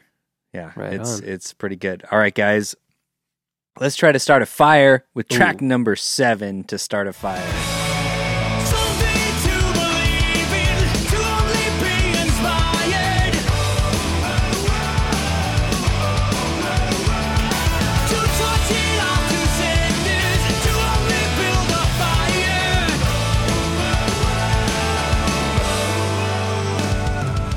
Love the horn line. keeping that energy live. Oh yeah, yeah, and they come right out of the gate with the horns on this one, which is cool. That was uh, another thing I noticed on the first two tracks. That kind of like more mature sounding subgenre of like rock with horns, like we've been saying. The the first two tracks really um, evoke that, but then some of these others later in the album, they're getting back to their roots with like the horn lines being the major musical material and like melodic lines like the horn lines are the the major melodic lines and they're really leading the song and forming the song which is fun because if you can write a rock song with horns where the horns get to kind of be the main players like it means you're doing something right and at a great point in the record because yeah this Yes. had like you know we we kind of referenced it earlier of like this is hard rock with horns but then they come in at the right part like exactly the right point and or you have kind of forgotten about them and then they're like featured again and you're like oh hell yeah. Like i love it. I love Right. it it's so good. It, it comes back in and kind of revives you. You're like Mm-hmm. all right we got we got plenty of energy left in this album. Where a lot of times you'd get a slump you know? Yep This is where okay, so I talked about I think there are two songs that are the main crux of the theme of this record. And this is the first one. Um, and I'm just now realizing that it's the beginning and the end of side B is what these two are. And some context for this record uh, is that, and I, what I think a lot of some of the lyrics deal with is that so Five Iron has always been a very blatantly Christian band.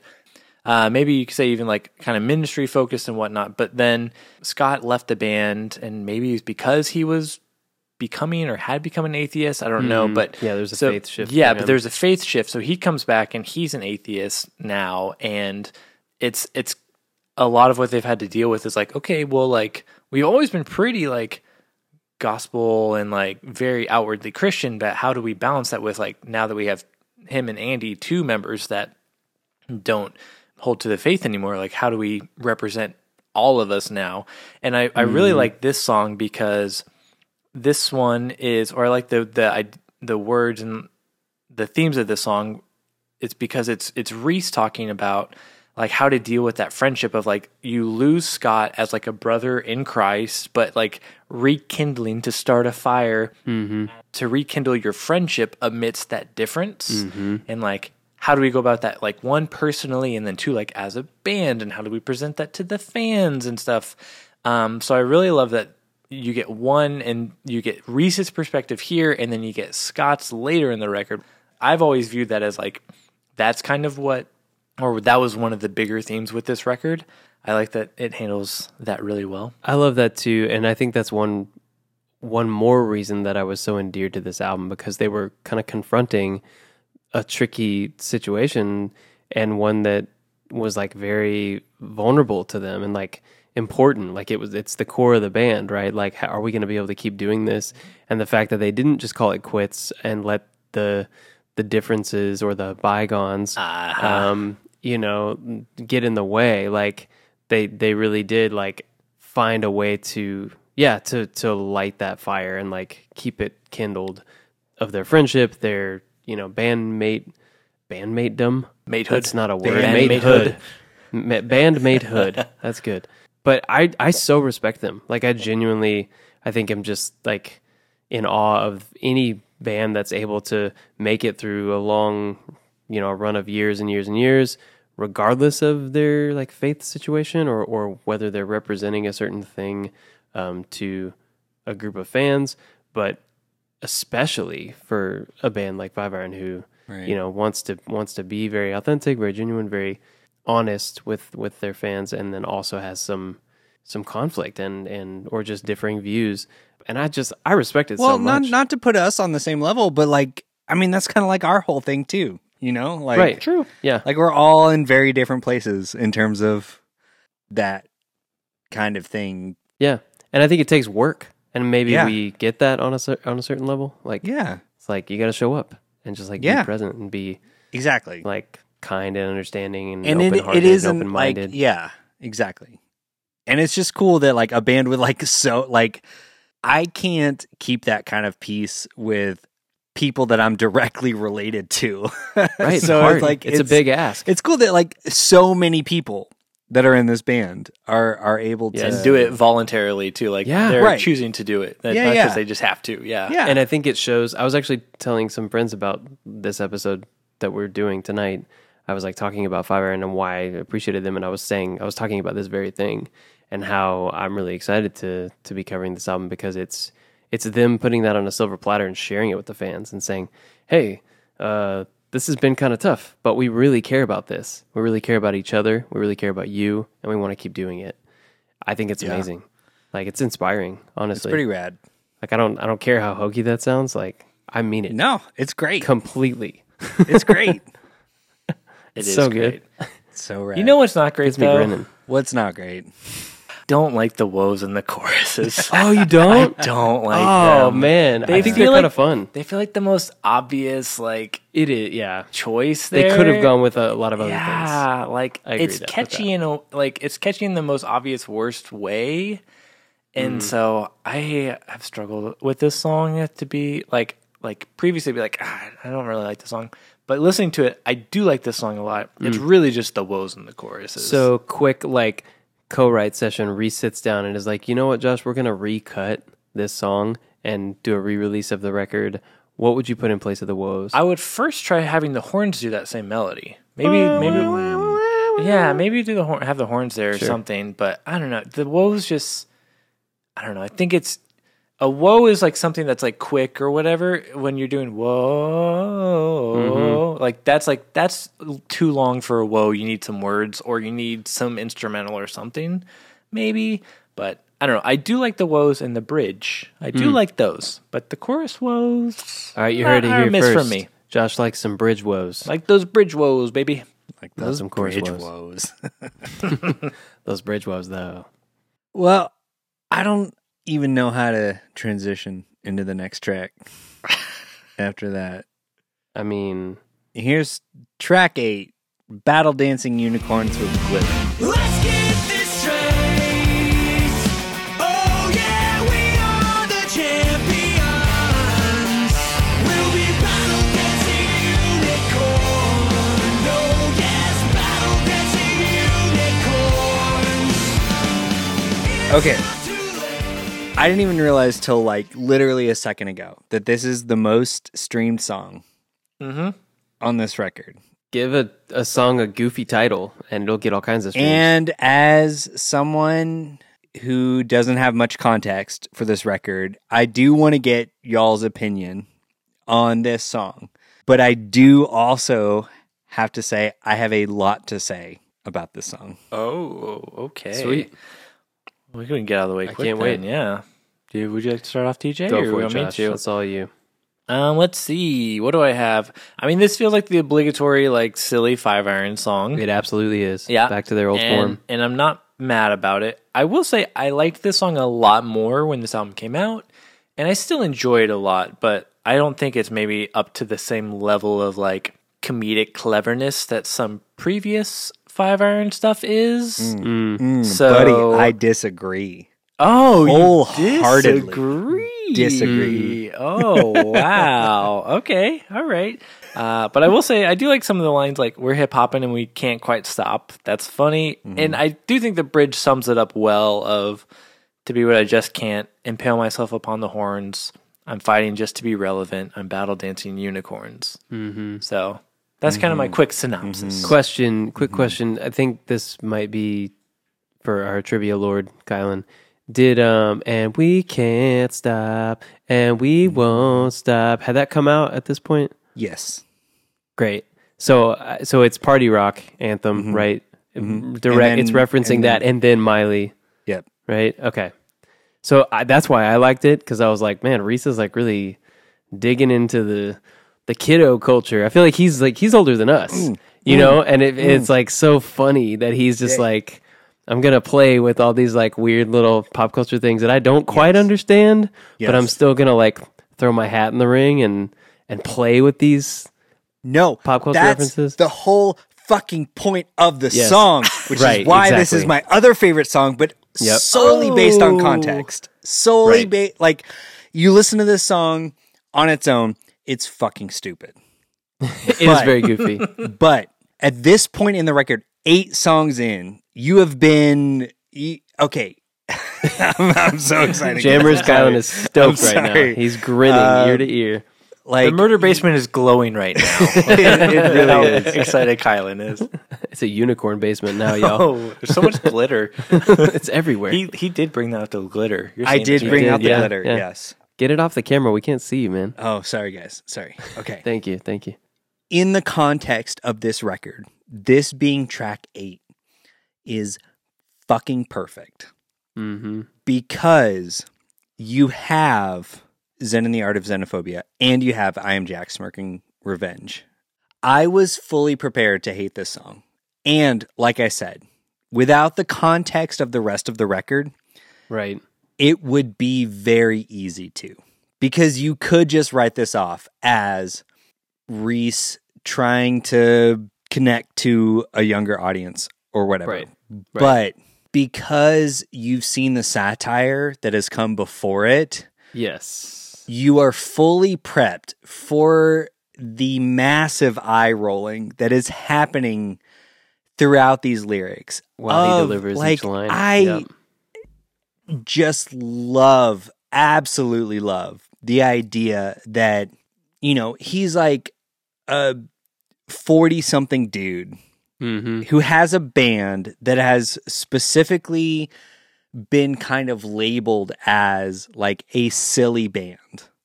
And you can tell he's like, he's angry about a lot of shit.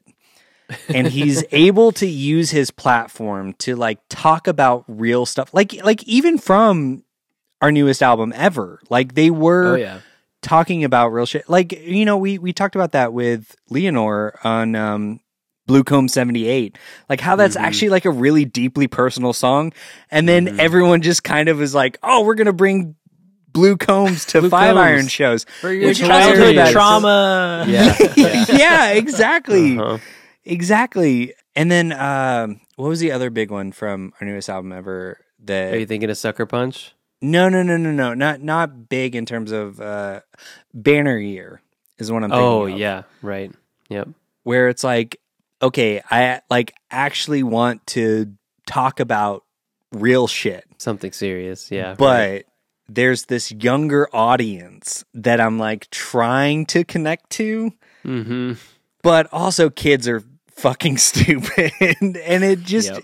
it feels like a little bit of I don't know, it just felt very real to me. Mm. because it starts with "shut your face, high school jerks," and then immediately is like, "Are we cool?"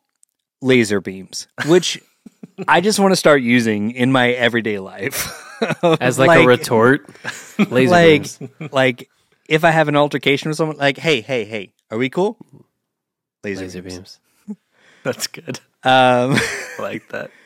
But then, yeah, like to be what I just can't impale myself upon the horns. I'm fighting just to be relevant.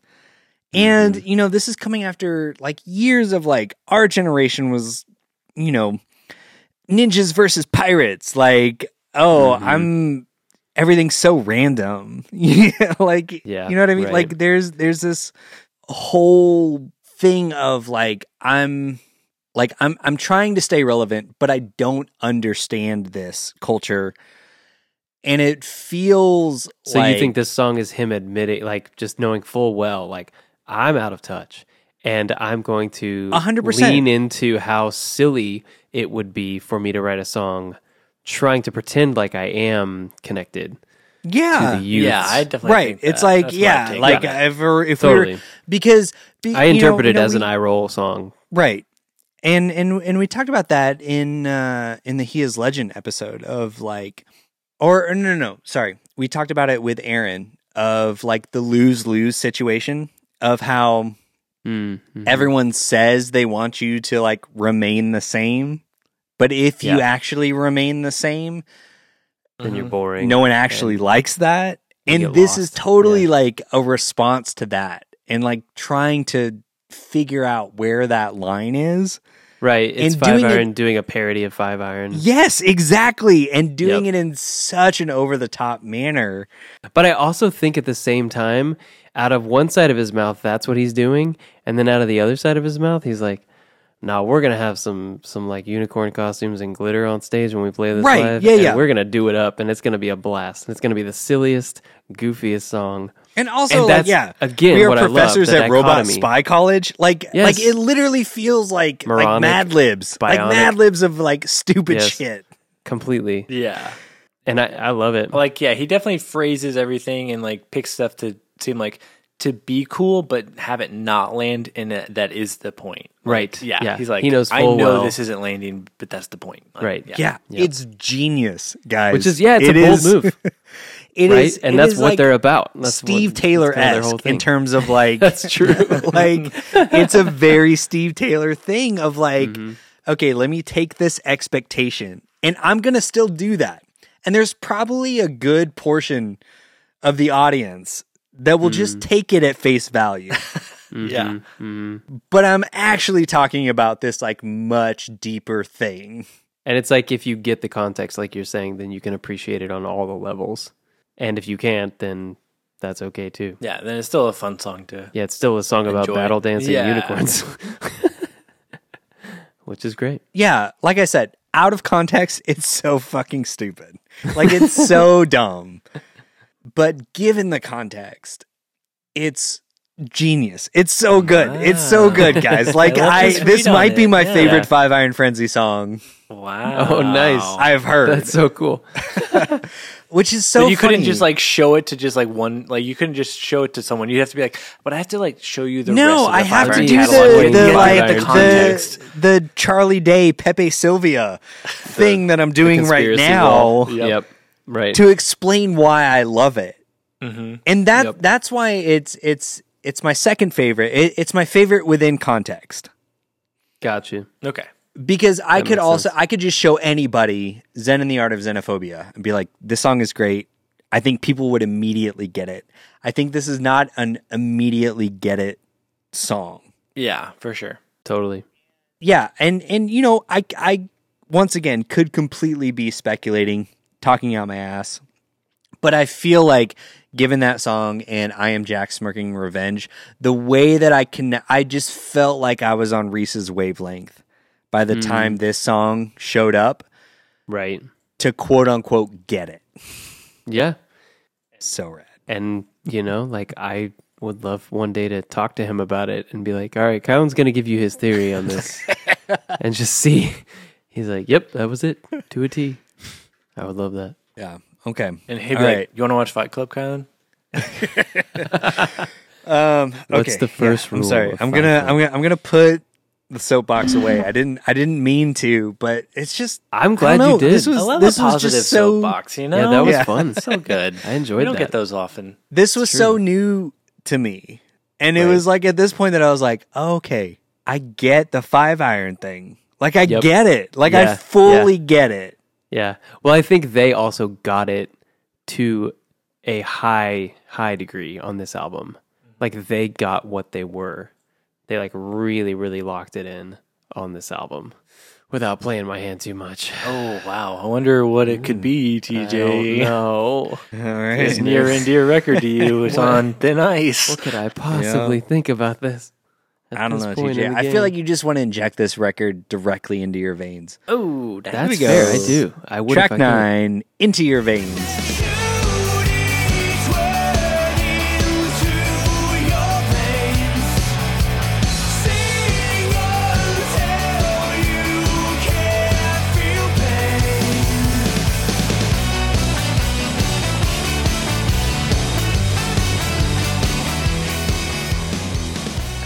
Probably liquefy it. Do you think? I think we could. Your vinyl? Uh, yeah, probably. You're taking one for the team, Josh. I'll just get a new one from Collide Records. Ooh, that's not even an ad. Off the cuff. This to me does what you were saying, TJ, on the other song that I didn't like. They these are some nasty horns. They are. Th- This, is my favorite probably horn line second in the whole record.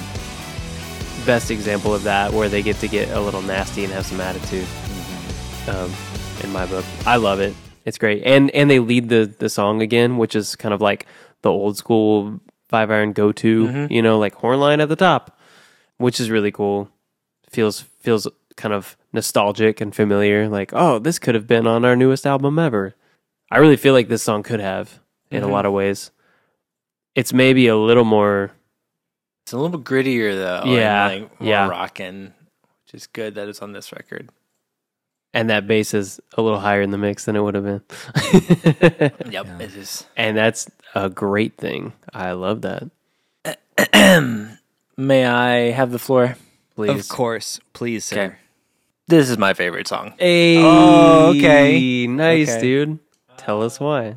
My notes, I have bullets in all caps. It says love, and then I just have seven points of all the things I love about this song Amazing. for why it's my favorite. Let's go. The horn line, as we previously mentioned, Mm. so good. Mm-hmm. The verse, melody, and cadence. And Yes. I, just that first verse of just like him singing and that electric guitar, like chugging along, Yeah. like Yep. ah, Just I pushing things. I love it. I love it. And like, there's so many words in the verses, Mm-hmm. and like, it's one of the, it's like what we were talking about with the Steve Taylor thing and your Edgar Wright analogy. You're like, there's a lot of like thought and smarts going into this, but I don't need to dissect all of it to enjoy it. I can just know that it's smart and well put together, Yep. and let it wash over me.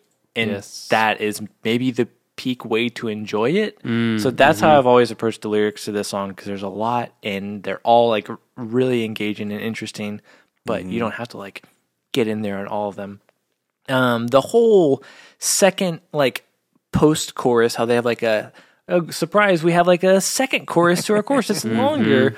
The you're going down hard, you're going down fast. Love that part. Yes. Okay. Super hooky. This is genius here. The robotic repeating of the first verse under the bridge. Is that what it is? Because I've never caught that. It's- that's what It's what the first verse, but yes, yes, yes, I am a dealer of words. I sell oh. it right back to you. That's, Yes. so good.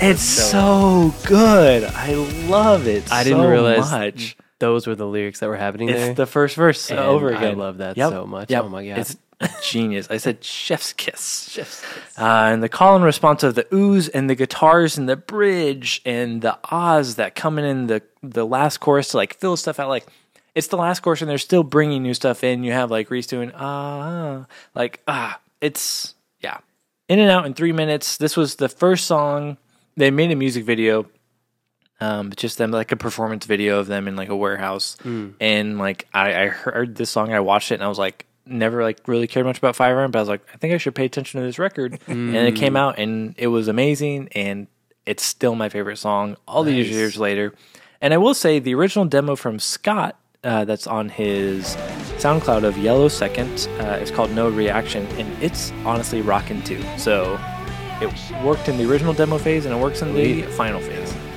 But that's my favorite song. Thank you for coming to my TED Talk. I love it. Good song. Well, hey, you didn't even talk about the the Sweet Caroline. Steve yeah. McQueen. Oh my god. I love. Yeah, that verse is great. This is I a firing The whole line. This is is I awesome. could do Sweet Caroline. all of the This is a lyrics. slot Yeah. machine. This is a prison camp minus any Steve McQueen. That line, I'm 'Cause he's already mad. escaped, I guess. Yeah, Mhm. Or he's in the cooler. I'm so mad about that line. It's so good, You're mad you didn't write it. right? Like you guys ever just like get Oh, mad completely. at lines? Oh yeah, all the time, all the time. No, yeah, this song is great. I feel like it's it's got yeah, it's got some layers that you can either dig into or not. Kind of like Yeah. you're saying, like you can let them just kind of wash over you and it works, um, or you can chew on them a little bit and Right. engage with the lyrics a little more. Well, and that's, fun why I'm too. so glad we covered this so shortly after Steve Taylor. yeah, me too. Because it is a really kind of similar thing of like, right, like you can just vibe along and Mhm. like Josh was saying, like just recognize that this is smart and cool, right. and you can care or not care. Yeah, and it's and it's zany and witty, and yeah, Right. you you get to choose how to engage with it. Yeah, your level of engagement. mm-hmm Yeah, it's great. I love it. It's great.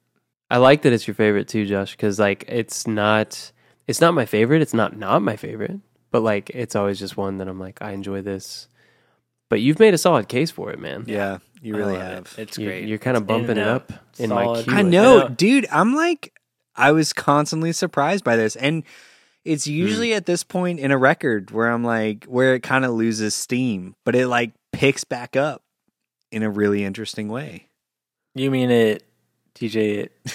Pick it up, pick it up, pick it up, pick it up. Picks it up. there it It's is. like, is he there it not? is. Mhm. All Has right. to. All right, guys. Track number 10. It was a dark and stormy night. I've been waiting in half-hearted sleep for a promise I have meant to keep. Just for hoping that hope still flies, wipe the sleep out of my sleeping eyes. This is my other favorite song. Oh, ah, nice. Why? nice. Not to be basic, but because it is the other single. But oh my god, I just I think it's like But did you experience it as like when they first announced we're getting back together? Here's our first song back in nine yes. years, and it was every new day again. And like I loved that song and still do. Like it will always have a special place in my heart. Like it's this great kind of finale moment. And like I I don't mind that this isn't the last track on on this album. I'll go ahead and just play my hand that I think it would have been a great closer because it's very anthemic, it's cathartic, it's huge. It it has a lot of dynamic up and down that really works and just kind of it would round the album out really well. Mm-hmm. I don't mind the track list the way it is, so I got no complaints with it, but I, f- I sort of feel like it's this spiritual successor to Every New Day hmm. in a way. Um, because there's like, you know, a little bit of conflict in there, but there's like a lot of hope. And oh, I just love it. I, I think it's like Reese at his kind of most authentic and optimistic at the same time, right? We've had a we've had so much sort of like angst and anger and frustration and critique across this album. We've had some silliness.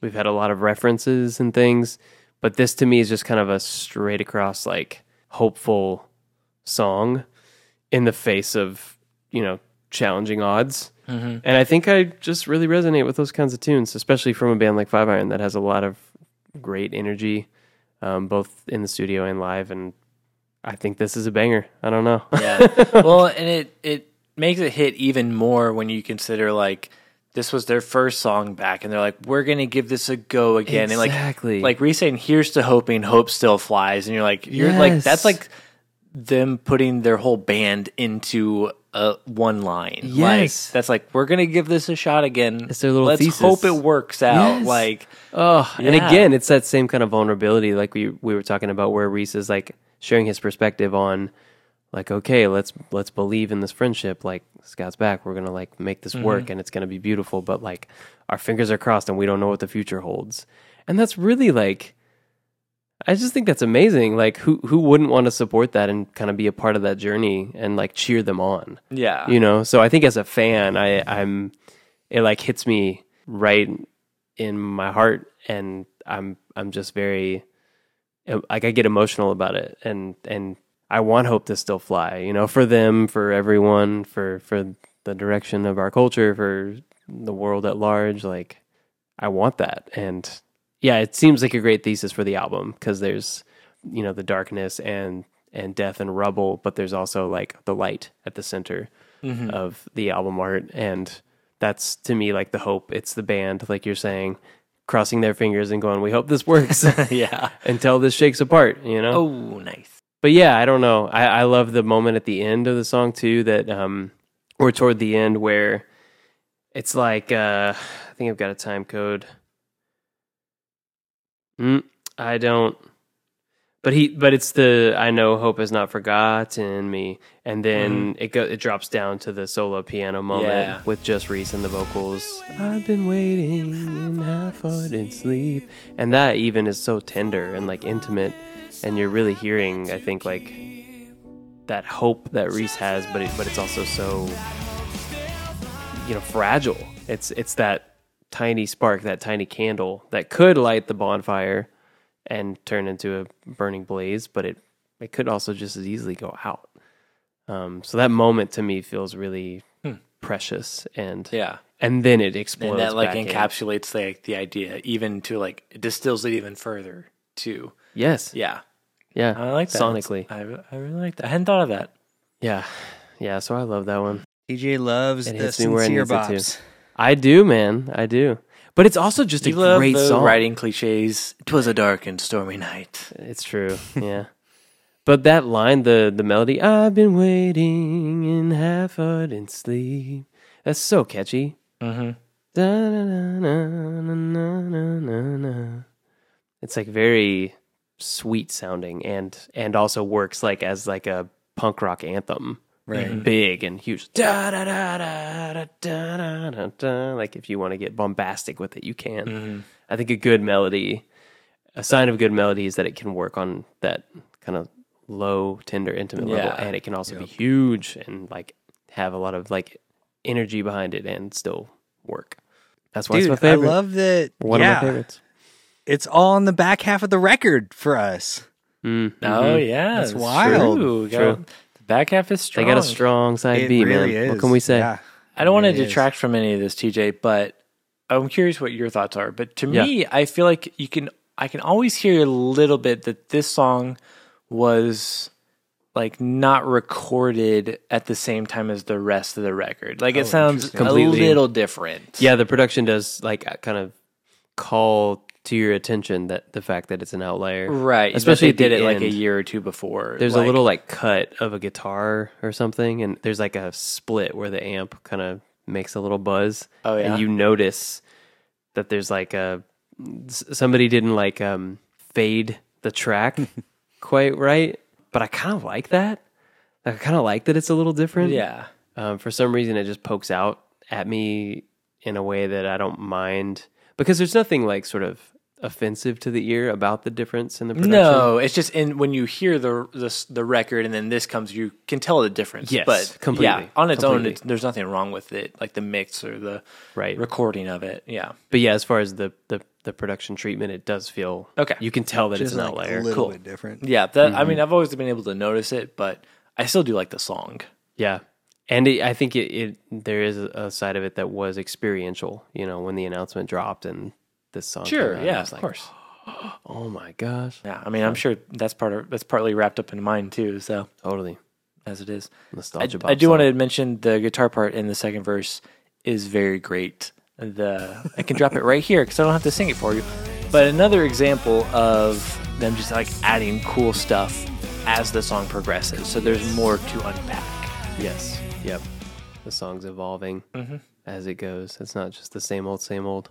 I mean, this discussion of this record, it just it feels like an epiphany for me. Yeah, Like, you're I've been so much, Kylan. I know. It's like I've I've I've seen the sun. And You've been in darkness. It was a dark and stormy night for you Mm-hmm. these but now last you've seen this. one. 33 seen the years. sun. But now, now I've seen the sun. Track number eleven, I've seen the sun.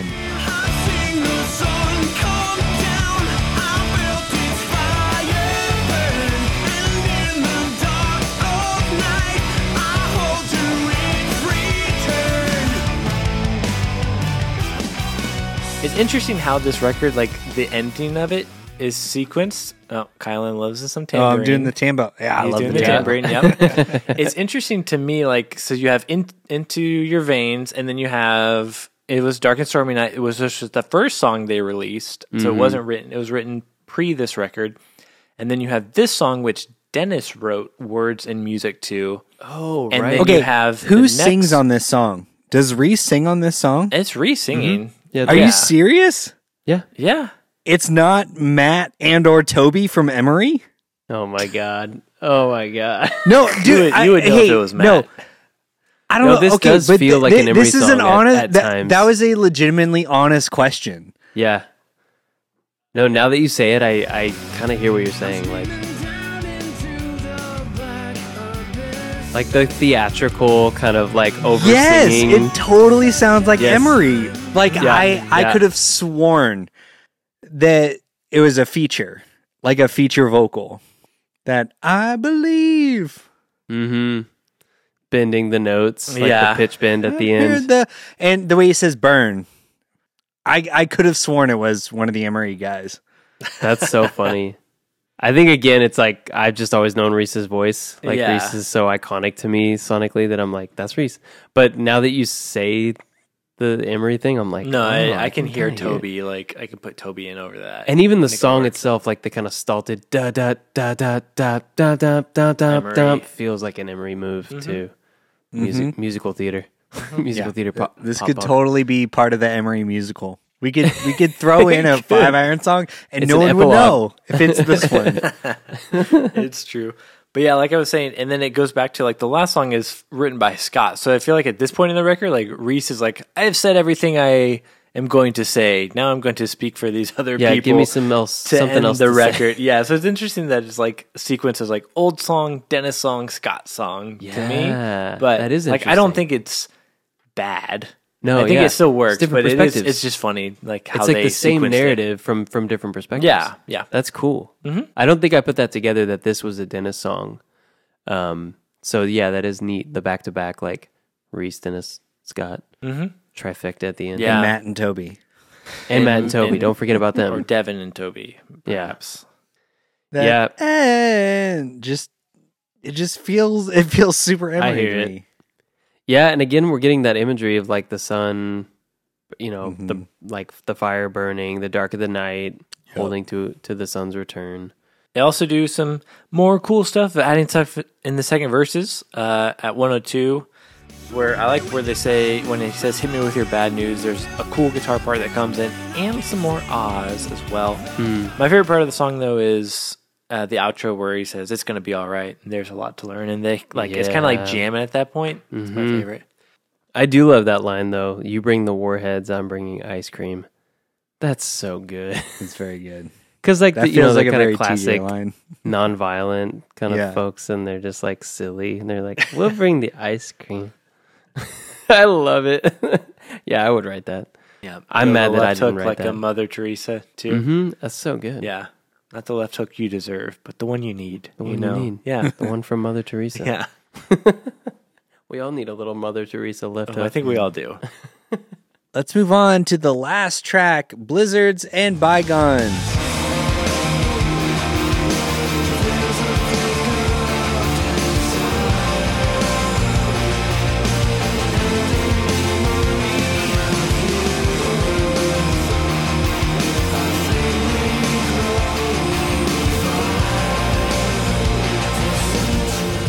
Okay. What is this intro? Is it yeah yeah yeahs? A little bit. Not bit. that part, but just the like angular guitar and the like tom beat. Yeah. Okay.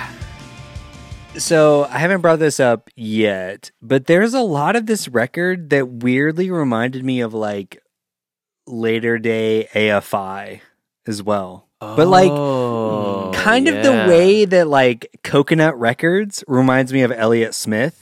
Oh, it's like totally. like yes. it, like Coconut Records is sunny, beachy Elliott Smith, which is kind of like antithetical Oh, to the Elliott so to good. Elliott Smith, but that description is perfect though. there's something about it, and this is like like Christian AFI, which is also like kind of antithetical, but Mm-hmm. there's like there's something about the vibe that Mhm. reminds me of that.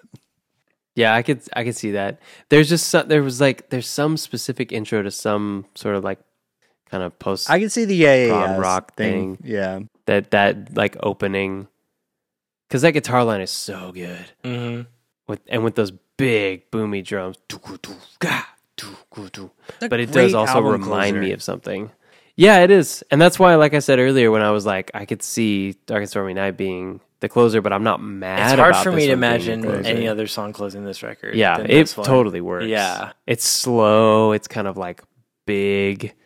It feels like a big kind of like period on the sentence of the album. It's really cool. Like as Scott is back for his first time since our newest album ever, and he's writing all the music for it. I love like that he gets a chance to like speak, even though Reese is singing. Like it's Right. Scott's song. Like Right. that closes the record. So that feels like a cool way to like one welcome Scott back and kind of like be like.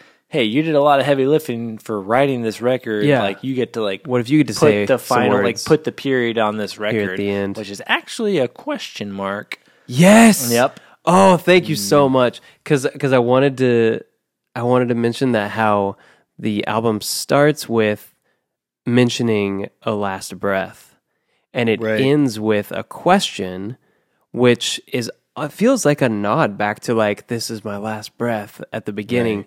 It's like a fake out because if you're asking a question at the end, there's gonna be more, right? Like the question is almost implying like we got more in us.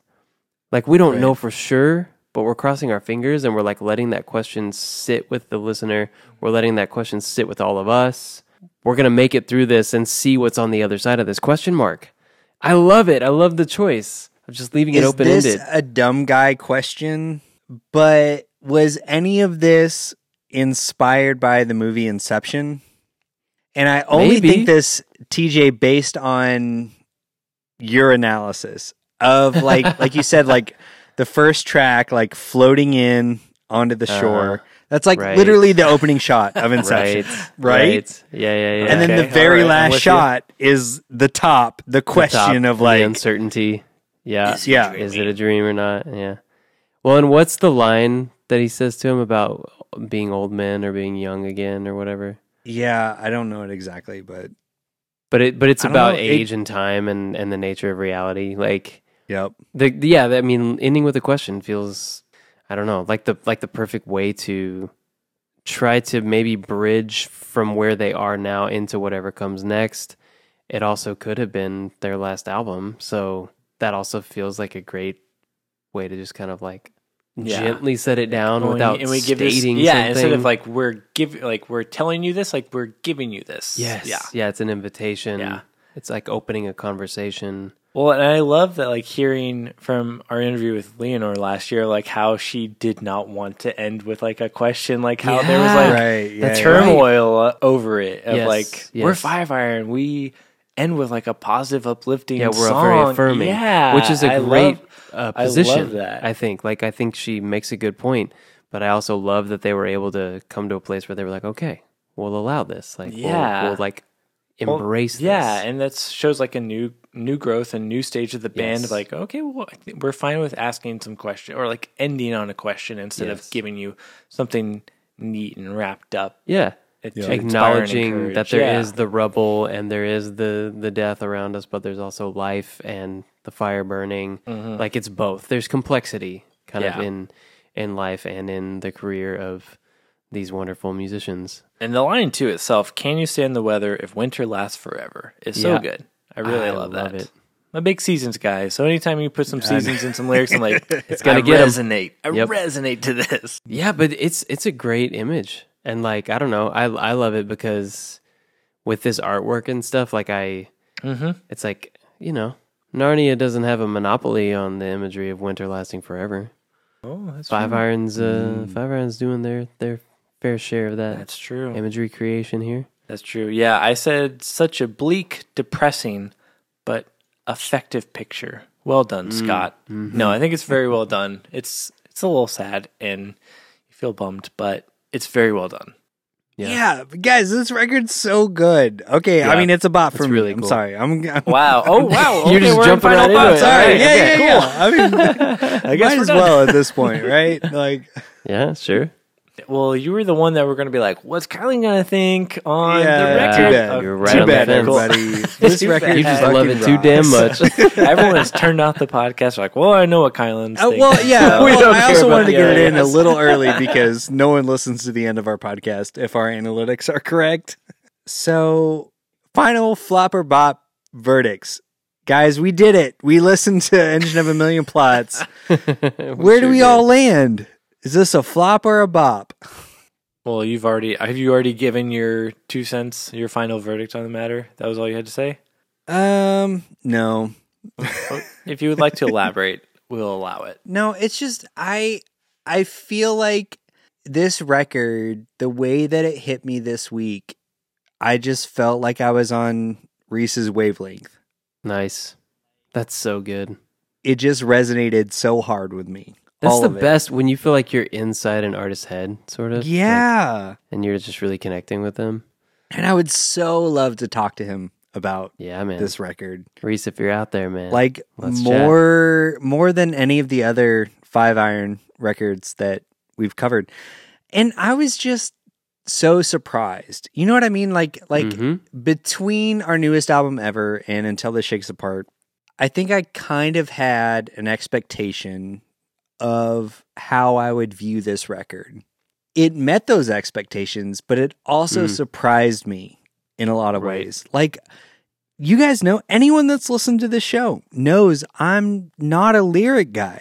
Right. And most of my notes felt like they were about the lyrics. Like yes, I loved that. that was a delight for me.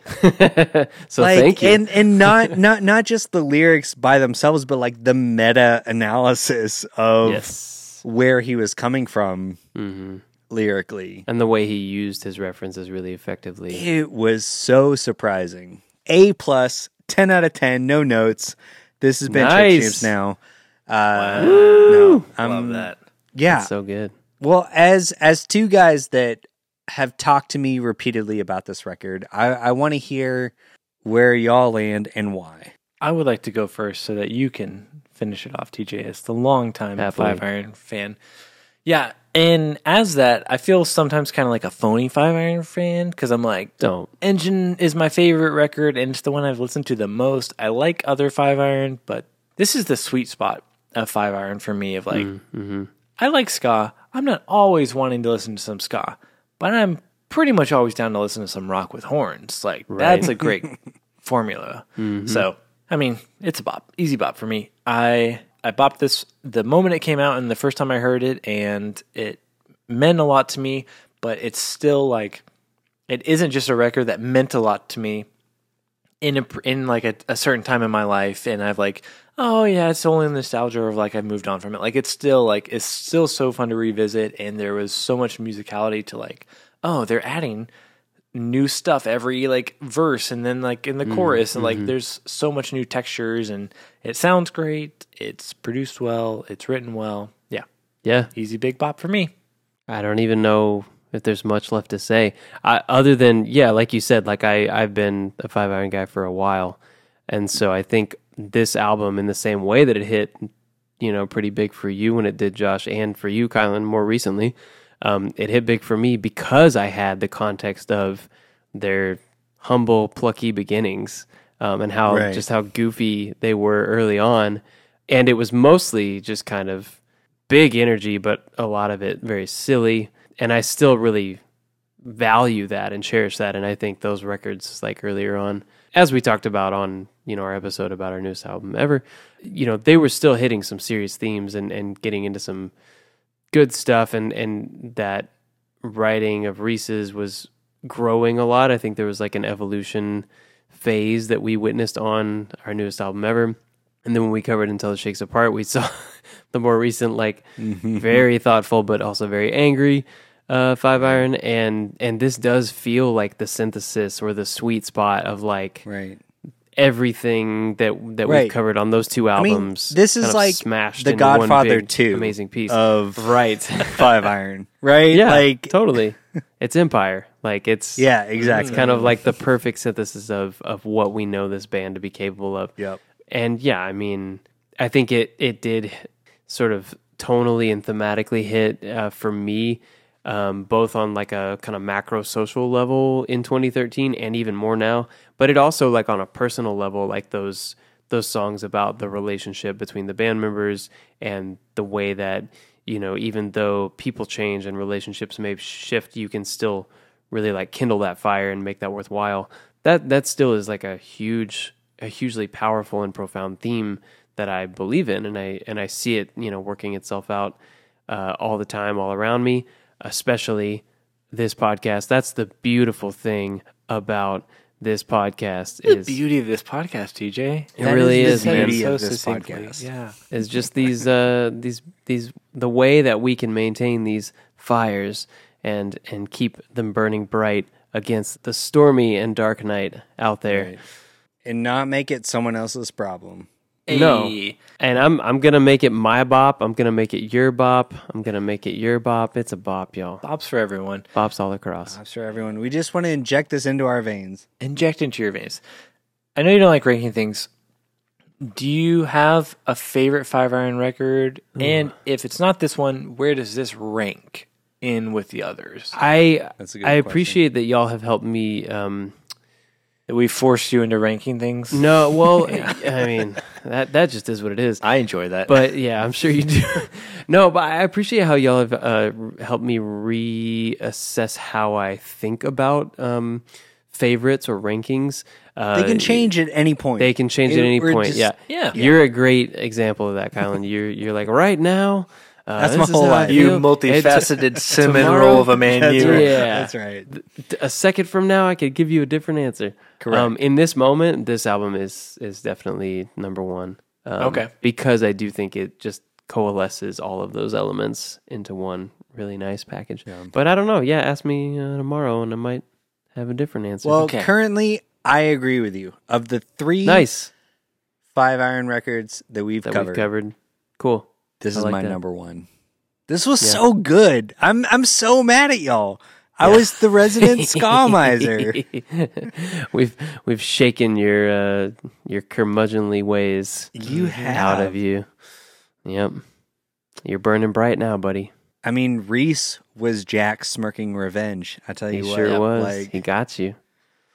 Colin, is that a checkered shirt I see under your hoodie? Are you wearing? oh, oh, hold on, guys, hold on. I'm, I'm. Uh, He's gone pick it up, pick it up, pick it up, pick it up. Oh pick it my gosh! Oh, He opens up this hoodie. There's like a tie on the whole time. like hey. he's, he's been wearing a tie. goodness. Are those He's- suspenders? Yep. Are you skanking Yeah. over there, Kylan, in the murder no, basement? I'm wearing my checkered Vans. I'm, oh I'm ready no! for y'all. Look out! Um, okay, we did it. So I want to know from the listeners, where does this fall in your five iron frenzy ranking? Yeah, Yeah. genuinely want to know. Tell Yeah. us. As as you know, someone who has mostly been introduced to this band via this podcast, I was incredibly pleasantly surprised. And I'm so I'm so here for everyone telling me fucking duh. you know what I mean? Like Well, like we I'm were we were it. hopefully nicer than that, Kylan, when we Yeah, yeah, like- yeah. Uh, But but you know, you, people like, on the hey, internet typically good. aren't. So right. I'm fully prepared for that. So Good. we want to know from the listeners was Engine of a Million Plots a flop or a bot for you? And if you like this, hey, check us out on Patreon. We've got a ton more nonsense like this. All kinds of stuff. In fact, we're about to record our Zen and the Art of Xenophobia music video episode. Breakdown. I don't know. I, yeah, breakdown. Thank you. You can also follow us on all the social media at Church Jams Now. Of course, may all your favorite bands stay together and peace out, long prayers.